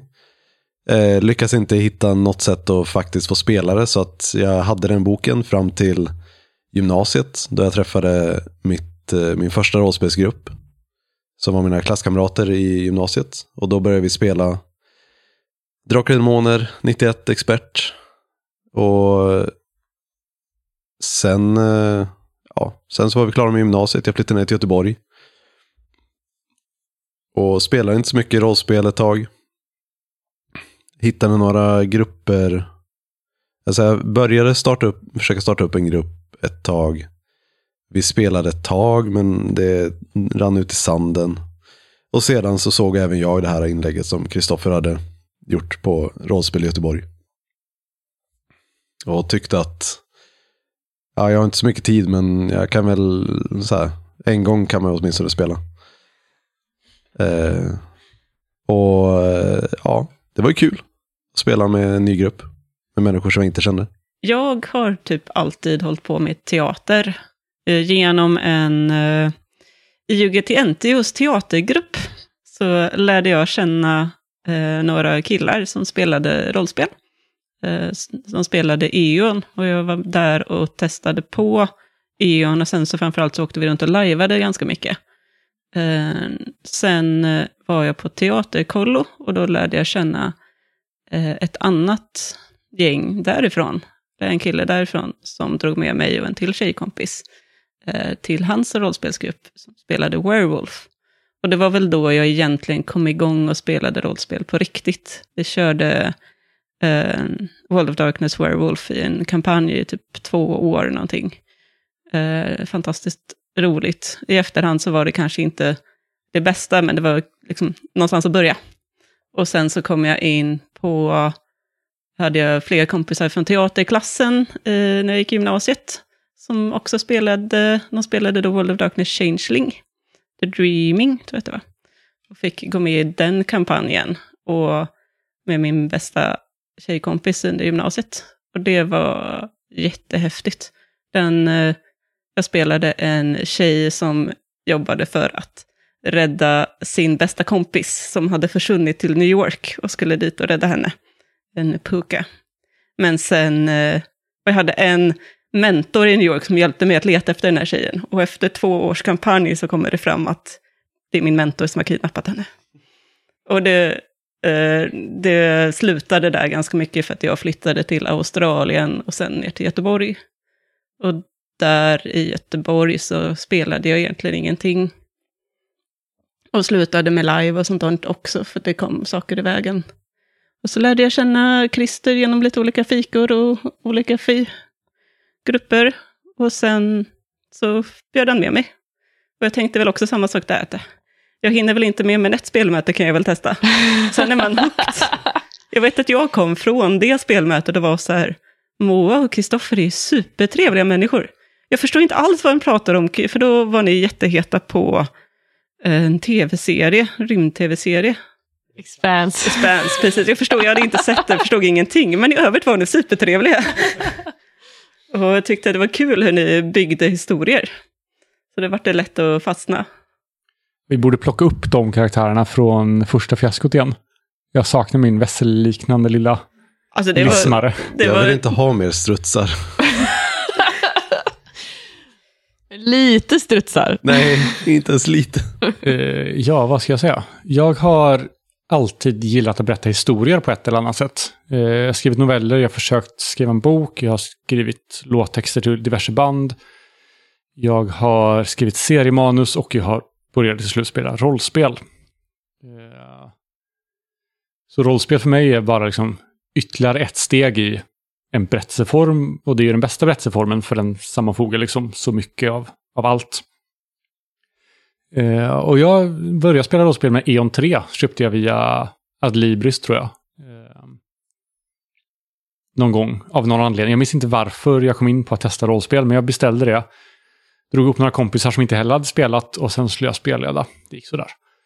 Eh, sen ställde jag en fråga på rollspel.nu om det fanns någon där som, kunde, liksom, som jag kunde gästa och som jag kunde spela med. Och det löste sig. Eh, sen spelade jag med dem ett tag. Vi spelade i en del E.ON, en del Warhammer, eh, third edition tror jag. En del Vampire, vi spelade lite Trail of Cthulhu. Eh, lite gott och blandat så. Sen flyttade jag till Borås. Eh, spelade lite blandat där med Noir. Vi spelade mer Cthulhu-grejer. Eh, Mutant, Coriolis och så. Och sen då börja skriva egna rollspel och då var Nördar och Monster ett av dem jag arbetar på. Eh, och på grund av bristande intresse i Borås då så ställde jag frågan i Göteborg. Ja, det är väl typ det.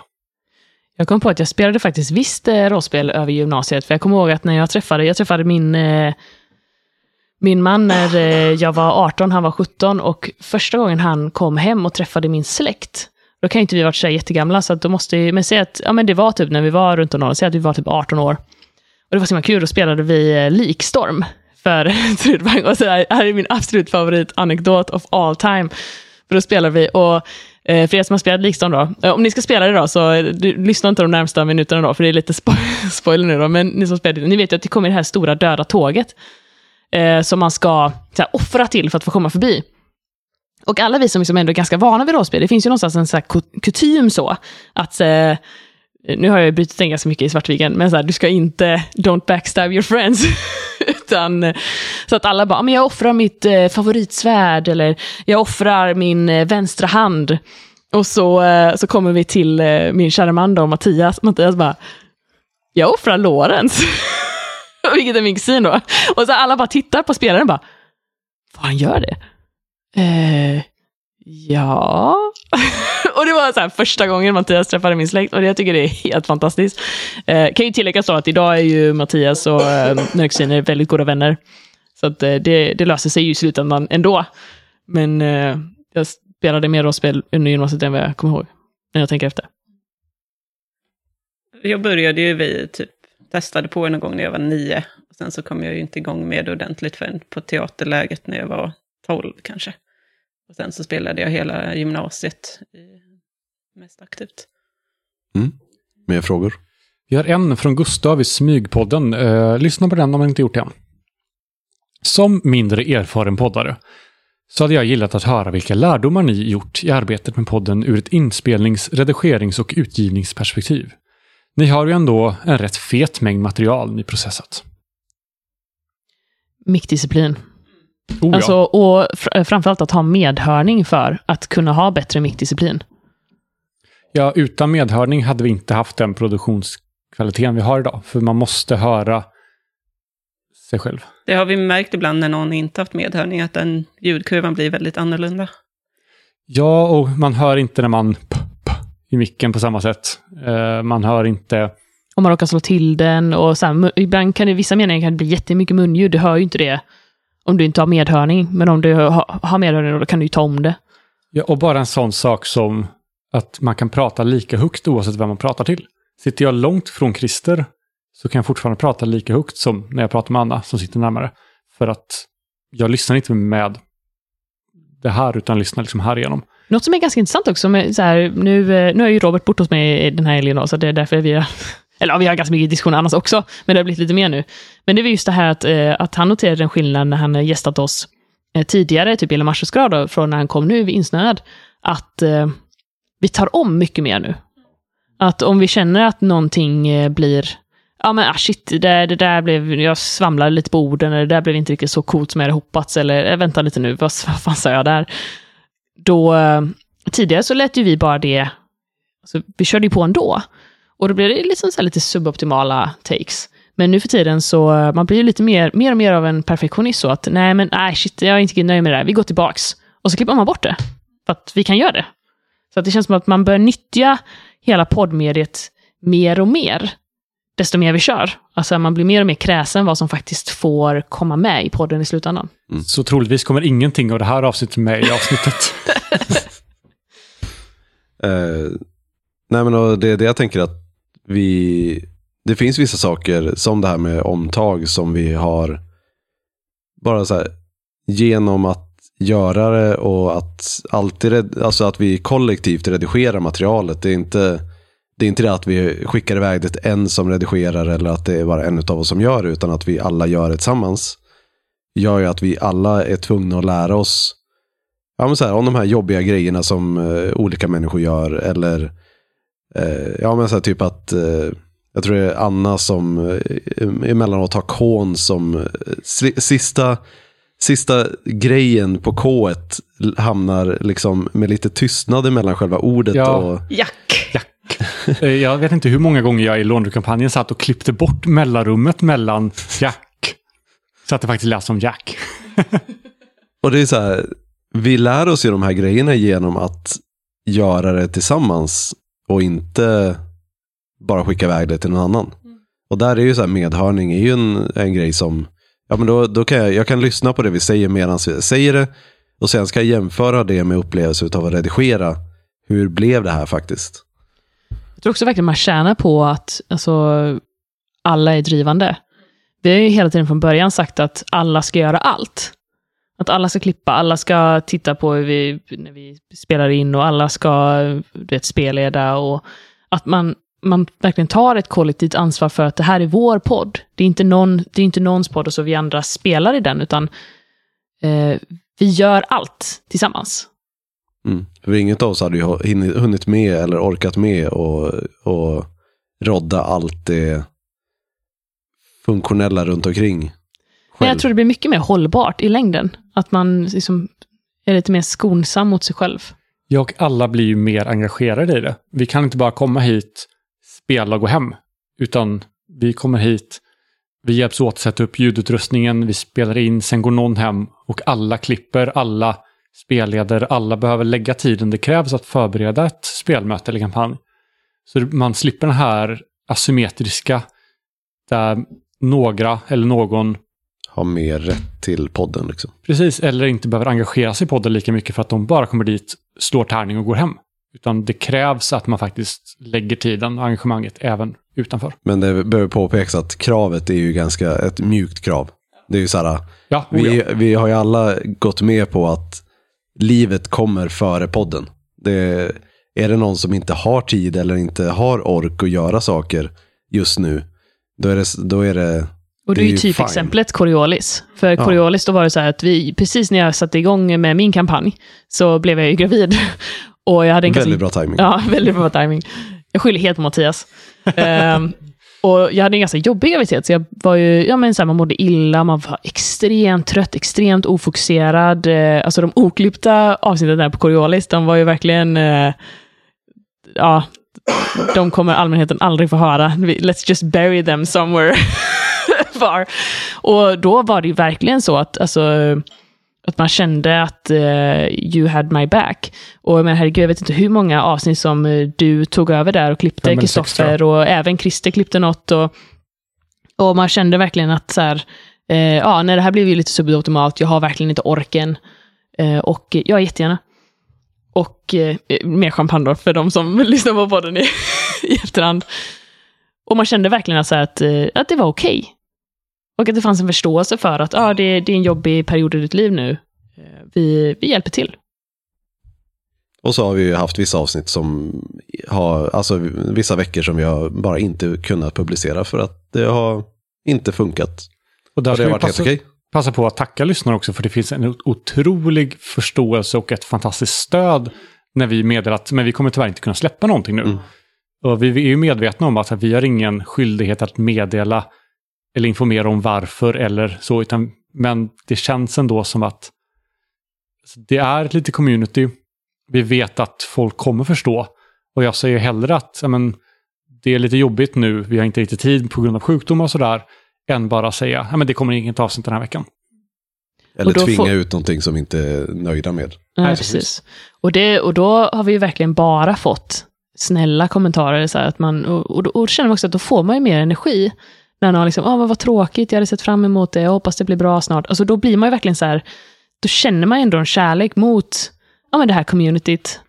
Och att Ja, man, eh, man, vill, man vill leverera något bra. Vi har inga fler frågor just nu. Det låter ju som att vi kan sitta och prata i all evighet. Det kan vi göra. Eh, Jag tänkte faktiskt knyta tillbaka lite till den faktiska frågan vad, vad vi har lärt oss. För nu är det, Just det, det som, var den Ja. vi pratade om. som, som alltid så flyter vi lite iväg. Eh, men delvis är det ju bara det här med att man klipper själv, så har jag ju lärt mig väldigt mycket över de konstiga ljud och ord som jag säger, som jag slänger in i meningar utan att ha tänkt på det och kunnat jobba bort det. Jag har också lärt mig vad jag inte, alltså vad jag stör mig på när andra pratar på ett annat sätt. Eller vad jag tycker är jobbigt och vad man kan släppa igenom. Och sen otroligt mycket kring ljudteknik och ljudvågor. Ehm, och att det är bra att köpa bra utrustning från början. Eh, Och puffskydd är jättebra. Eh, Puffskydd och hörlurar är nog det som har hjälpt mig mycket.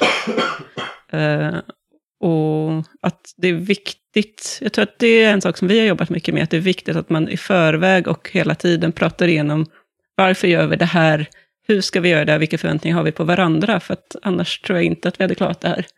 Och att man vågar säga till att nu har jag det lite jobbigt, eller nu... eh, Att Det hade man, varit ganska intressant då. Vi har, har inte vi, vi satt, när vi började med det här, Mm. då satte vi upp för studiecirkeln att vi hade vissa mål med Ja. det. Ligger inte de på typ Drive? Det gör hade de inte det varit väldigt kul att ta upp dem och se vad hade vi för aspirations där för vad blir ett och ett halvt, två år sedan när vi körde igång? ja, jag ska se om jag hittar det. Förening.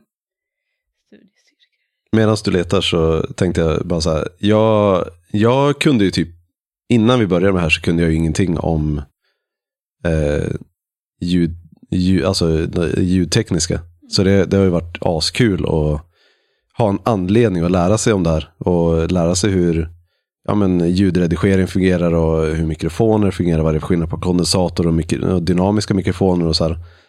Och det är nog för att det här med att köpa ordentlig utrustning från början är absolut en läxa som jag tycker att vi har lärt oss och införlivat. Så det, har jag också lärt mig det här att man klarar sig ganska bra med jävligt skitbillig utrustning också. De här mikrofonerna som vi har använt, det, det är liksom, ja men tre av dem ingick i ett trepack för 100 kronor eh, för tre mikrofoner. Och det är i relation till att många köper så här, ja men jag ska börja podda så jag köper en mikrofon, eh, så här, tre mikrofoner för 250, eh, 2500 kronor styck ungefär. Och det är ju så här, ja men vi, vi lyckas klämma ut en ganska ljudmässigt okej produkt ändå. Trots att vi, jag menar vår mixer är, är sjukt överdimensionerad och dyr. Men den är väldigt cool också. Sen kanske det börjar bli dags att uppgradera mikrofonerna snart. Ändå. Ja, det är bara en väldigt stor kapitalinvestering Ja. från, eh, alltså, från början. Och på så sätt så kan jag ju känna att det var rätt beslut om man inte visste att man skulle fortsätta. Att börja med allt kass, helt okej utrustning. Och uppenbarligen Absolut. så kan vi ju fuska lite med mickar eh, och alltså stativ och sånt. De första stativen vi hade gick ju sönder i lederna typ. De hölls ju inte uppe, det var Ja. sådana golvstativ. Och de var lite opraktiska att ställa upp varje gång också. Shit, gud, jag hade typ förträngt dem. Eh, Så det är väl en sak man inte ska... Det tycker, vi tycker att det är mycket bättre med sådana här bordstativ, för att de har inte så mycket leder som kan slaka. Nej, de är lite, lite låga för mig bara. Så. Ja. Ja, men det, det absolut bästa hade varit om vi hade haft ett samma bord hela tiden så man kunde haft bordsmonterade stativ. Men det, det är vi ganska långt ifrån att komma till. Men eh, vad har jag tänkt på? Ja, men precis. Våran första utrustning som vi köpte, den, den gick ju på typ, Jag tror vi la 3000 totalt. ja men det, 3000 är ungefär vad jag skulle sagt, satsa på också. Så. Och då, då hade vi en helt okej fyra ingångars mikrofon, eller mixer. En analog mixer. Vi hade fyra stycken mikrofoner. Och fyra stycken stativ för mikrofonerna. Och kablar till det. Och det, det var allt som vi behövde för att producera var... Ja men det är så här. Hade vi haft samma utrustning så hade vi... Mm, det hade inte varit en markant skillnad i kvalitet. Det, det är väldigt mycket smidigare för oss nu för att vi behöver inte bråka med eh, olika sätt att göra och spela in fy, fler än fyra personer till exempel. Nej, och vi kan spela in på enskilda spår nu också. Ja, precis. Och multitrack är ju, det är väl det som har höjt kvaliteten mest. Det är med därför vi har en överdimensionerad mixer Ja. just för multitracksen. Jag vet inte om kvaliteten har höjts, men vi jobbar ju mycket lättare nu. Jag Det är tycker enklare kvaliteten att har höjts klippa. väldigt mycket. Ja. För man kan klippa bort, det är mycket enklare att klippa bort saker som inte ska med. Ja, men det, det märker man ju bara när man eh, klipper multitrack och har skillnaden på ljudkvaliteten när man har alla fyra spåren med skräpljudet i bakgrunden. Eller när man bara har ett spår som, mycket Eh, renare. ja det, det, alltså, jag kan inte säga vad skillnaden faktiskt är, men det, det, jag hör väldigt tydligt den skillnaden. Det är mer crisp. Mm, Ja. Det är det faktiskt. Men det blir också eh, en annan grej som är revolutionerat på sistone. Det är väl att nu, nu, nu har vi alla gått över till eh, Reaper då. Jag var väl sist ut. Eh, men just det här, den här autotrim-funktionen, som jag vet inte om det var Christer eller Kristoffer som hittade den. Det var Christer. Jag bara spred den vidare. Jag har inte använt den, vad betyder det? Alltså den är helt fantastisk. Man liksom markerar ett område och sen så använder man den här auto-trim-funktionen och då klipper den liksom bort tystnader automatiskt. Det är helt fantastiskt. Och det blir inte för tight. Ibland blir det lite för tajt, men i och med att det är Reaper och icke-destruktivt så då märker du ju att det är för tajt och då kan du bara dra ut den igen. Men man får sitta och, och flytta ihop allting. Eh, Och sen får man, ibland så klipps andetag, ibland så missar man tyst ord i början och sådär. Men man slipper alltid bara att klippa tystnader överallt. Ja, skönt. Det är Det helt, helt fantastiskt verkligen. Och så det, det kan ju också vara så här, eh, tips från coachen då, eller tips från Chris- Christer. Att eh, autotrim i Reaper är ju... Mwah. Ja, och jag har ju slutligen blivit övertygad också om att eh, det, det, gates, alltså bara en gate kommer man ganska långt med också. Vad betyder det? Eh, en gate är, eh, den eh, klipper allt ljud som understiger en viss nivå. Så det autotrim, det autotrim egentligen gör det är att den sätter en gate, men istället för att eh, istället för att det bara är inget ljud eller, eller ljud så, inne, så tar den bort den biten på spåret. Men nu tycker vi, eh, innan vi avrundar nu, så tycker vi pratar om någonting som alla som inte också har en egen podd kan vara intresserade av. Så jag tycker vi kör en snabb runda och går igenom vår favoritrollperson som vi själva har spelat och som någon annan i gruppen har spelat sedan vi började. Någon börjar. Men jag kan ju börja då. Det känns som att så här, min, alltså min favoritrollperson, det är Berhanu. Alltså jag, jag älskar den. Han är så fucking flawed. Och jag tycker det är fantastiskt. Han har så många brister och han är ju bara...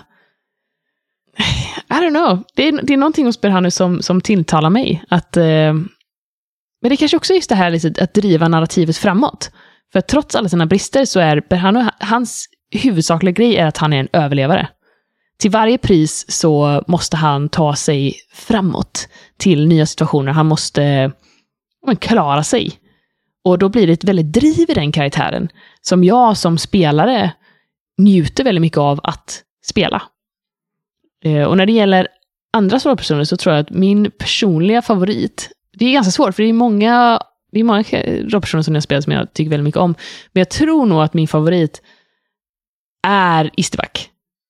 Jag gillar Isterback väldigt mycket. Det känns som att du hittade Isterback väldigt fort. Och du förmedlar en väldigt tydlig bild av henne och hon var ju så, var ju så tvär. Hon var ju så sur och det är helt fantastiskt och du är så omedgörlig. Uh, och, och på hela den här grejen, jag kommer ihåg när vi satt och, och, på och fixade ordning det. Att när vi ritade upp den här, eh, Anna ritade upp den här kartan över Karda. Och, och du bara bestämde dig för att så här, nej, nej men mässen ligger inte där. Det där, det där är mitt förråd. Jag har, jag har lagt grejer där. Så att istället för att ha en mäss så har vi så här lite stormkök som står ute i lastutrymmet. Där vi så kan koka lite så kalla koppar kaffe. Uh, för att, och, så, och så bara gjorde vi om på kartan på alla de här olika ställena. Det var ju typ så tre, fyra ställen på skeppskartan som vi bara så strök över vad det var. Uh, det var ju så andra personers hytter och sådana grejer också som var där, nej, nej, det är inte det. Det här är Istibaks förråd. För Istibaks saker.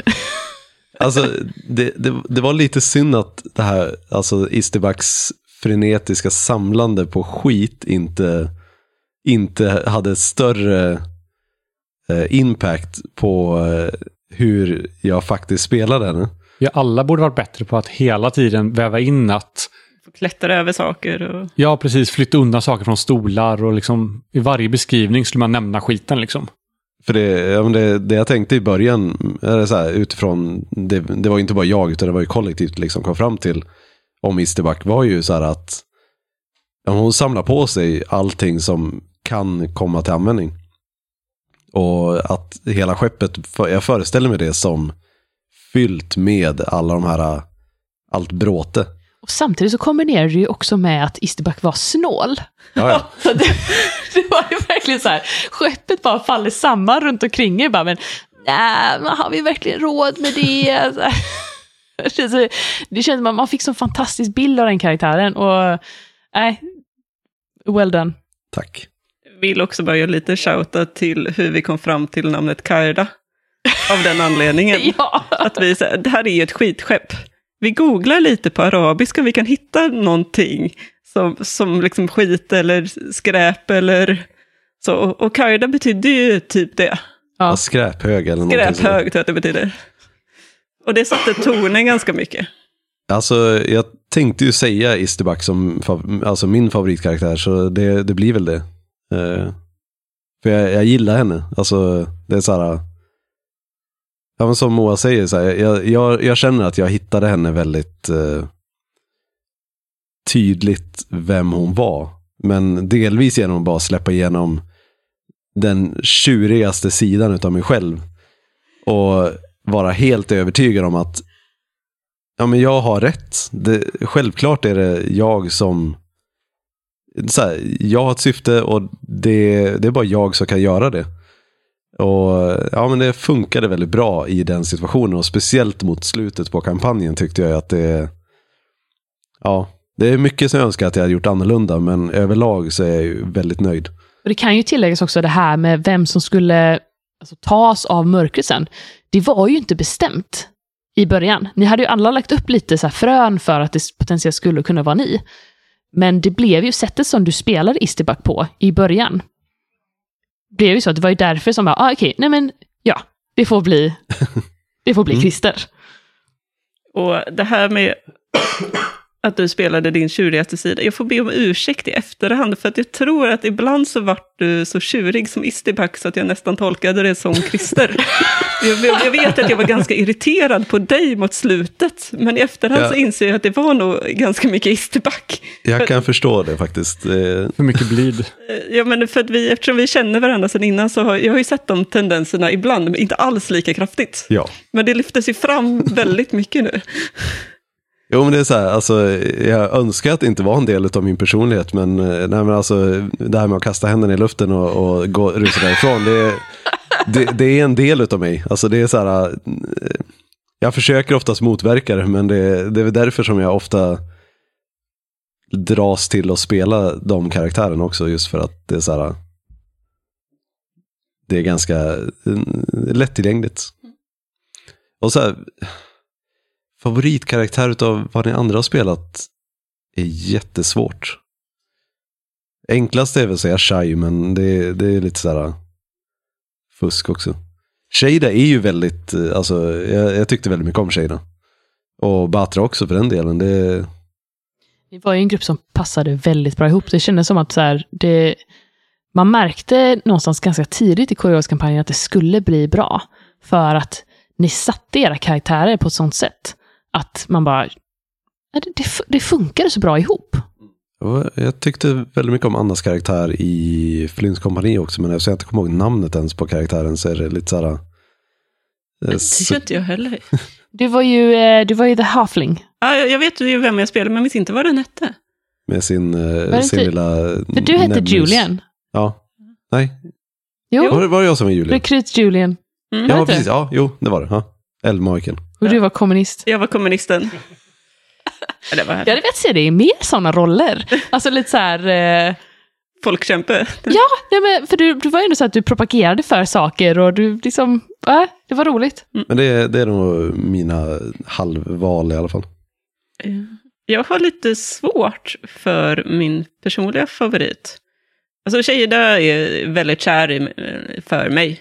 För att jag spelade henne så länge och man kunde utforska henne på djupet.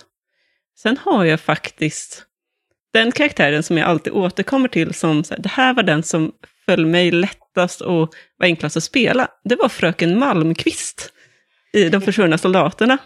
Det var nog också det första rollspelet som jag körde med er. Alltså, i- som faktiskt var ett rollspel och inte fiasko. Eh, Ja, det var det nog. och där, den karaktären har jag så otroligt lätt att spela egentligen. Eh, sån eh, flicka som vill vara till lags och samtidigt lite uppstudsig. Eh, men jag får nog faktiskt säga att min egna favorit är Aurora. Eh, för att hon har ett sånt mörker i sig. Och det är kul att utforska en person som är snäll och utvecklas till någonting ganska läskigt. Eller hade ett sånt mörker i sig. Eh, men eh, ja, det, jag tror nog faktiskt Aurora. Och den resan till, från alltså, lite så snäll och vän och lite intresserad till någonting som så här, man anar någonting annat och det blir liksom mer, gradvis mer och mer obehagligt. Det har du ju verkligen lyckats med med Aurora. Det var liksom man sitter typ som spelare och bara "Uh, jag vill inte gå bredvid dig, vad ska du göra liksom? Jag, jag litar inte på dig. Och jag tycker också att det är kul för att i Auroras ögon så är hon ju inte läskig. Och det, det är spännande att utforska karaktärer som är läskiga utan att de fattar det själva. Typ som Bjarne. Typ som Bjarne. Bjarne är också väldigt kär för mig av den anledningen faktiskt. Och för att jag fick ett väldigt bra introäventyr med honom. Så det ser jag fram emot att spela. Karaktär som någon annan har kört är väldigt svårt, tycker jag också. Eh, jag får nog säga Henry faktiskt. Det kändes som att Moa kom till sin rätt där. Han är fantastiskt patetisk. Ja. Faktiskt. Ja, det var allt om, Det om Henry. nog, det jag kan inte förklara det mer att han var också creepy, charmig. Han var väldigt, väldigt creepy alldeles, alldeles i början också. Mm. Innan Moa tonade ner lite. Innan vi hade vår lilla intervention. Så, nej, nej, nej. Jag gillar det med att Henry är, eh, ja men såhär, ja okej, vi- det här behöver göras. Ja men gör det ni och så eh, går jag iväg och så kommer jag tillbaka med en kopp kaffe liksom. Ja, ja men precis. Eh, ja. Jag, jag känner igen typen av person. Jag, jag tror att det kan vara det. Jag, jag har träffat den personen. Som också är väldigt kompetent på vissa saker. Lite av en säljare. Men sen när ni plockade ner det här så fixade jag lite kaffe då. Så. Det var ju så jag tänkte mig Berhanu, och sen så bara så här, intro till Amashus grav blev ju inte riktigt vad jag hade tänkt mig. Men det var ju ungefär i den Henrys riktning som jag hade tänkt mig Berhanu från början. Och Jelena är också en favorit för mina. Det, just för att jag fick spela den personen jag är på jobbet. Vilket också är roligt. Det är den personen jag önskar att jag var på jobbet lite. Min är nog en eh, dubbel. Det är Pucken och Murten tillsammans. Eh, från eh, nattspelningen när vi körde ur varselklotet med Gabby på Gotcon. Eh, sällan haft så kul med en, en rollperson tidigare. Både som han var själv, men framförallt i hur han interagerar med, med Murten. Eh, fegisen Murten. Den försiktiga mörten. Det var fantastiskt roligt. Eh, just det här att, att spela en riktigt... Jag insåg ju det att så här, men han har, ju- han har ett på intelligens liksom. Hur kan jag... När jag är så här övertrött och spelat rollspel redan i 13 timmar den här dagen, liksom, hur kan jag bara... Bara slippa anstränga mig? Eh, jo, men jag spelar en dum jävla karaktär. Det blev bra. Det är därifrån eh, Svartvikens enda catchphrase kommer ifrån. Ingmarie! Ingmarie! Jag har för mig att Ty också som älskar Ingmarie eh, tittar nu. Ja, det tror jag. Det här är för dig.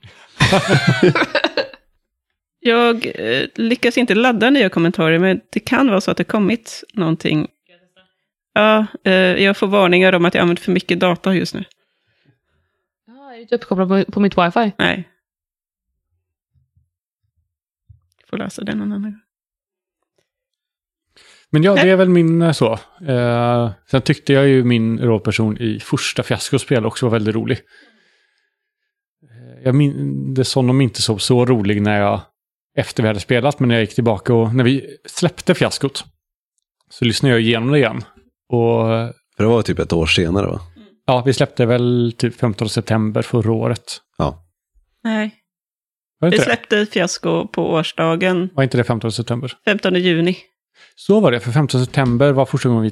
Spelade, släppte ett avsnitt. Så var 15, det. eller 10 juni tror jag var, så var första gången jag spelade mer. Okej, så var det kanske. Jag fick för övrigt inte kolla, för jag har inte Facebook-appen. Jag kollar bara i browsern, så den bara nej. Ja, nej, vi har varken... Eh, Gustav tackar för fina svar. Ja. Eh, Thomas och Ty har en beef. Ja, det verkar så. Nej, så det är väl mina svar, tror jag. Nu har vi hållit på i Två timmar va? Det kanske dags att börja avgöra. ja, två timmar. Det här skulle bli en timme. Men när blir någonting någonsin som jag tänkt att det ska bli? Och vi skyller på Robert för att det blev så här länge, va? Hade inte han varit här så hade det varit... Jag tror faktiskt jag skyller på Kristoffer. Heja Robert! Team Robert! Moa, du är inte med i podden längre. Men jag får vara kvar, yes! Ja, du var inte team Robert. Du var alltså anti-team Kristoffer. Det är okej. Men vi tackar väl så hemskt mycket för att, eh, för att ni har tittat och för att ni har lyssnat och för att ni har stått ut med oss. Bye bye. Ska vi ha någon sån här avslutning också? Jag sjunger ingen. Jag kommer inte ihåg hur den går. jag försöker komma, komma på hur den går. Jag vet inte hur det går. Men vi har någonting i eh, stil med Tack för att du har lyssnat på Svartviken rollspelspodd. Musiken är gjord av Alexander Bergel. Vi har inte spelat något spel idag. Hej då.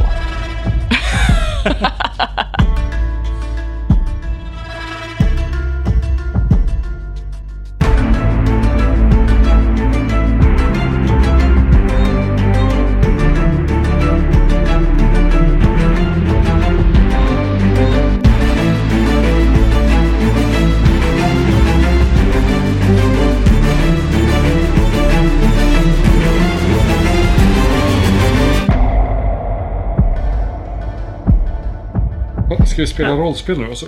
Ja, gud. Skittrött. Kan jag få vila mina öron lite? Ja, nej, verkligen så här. Ja.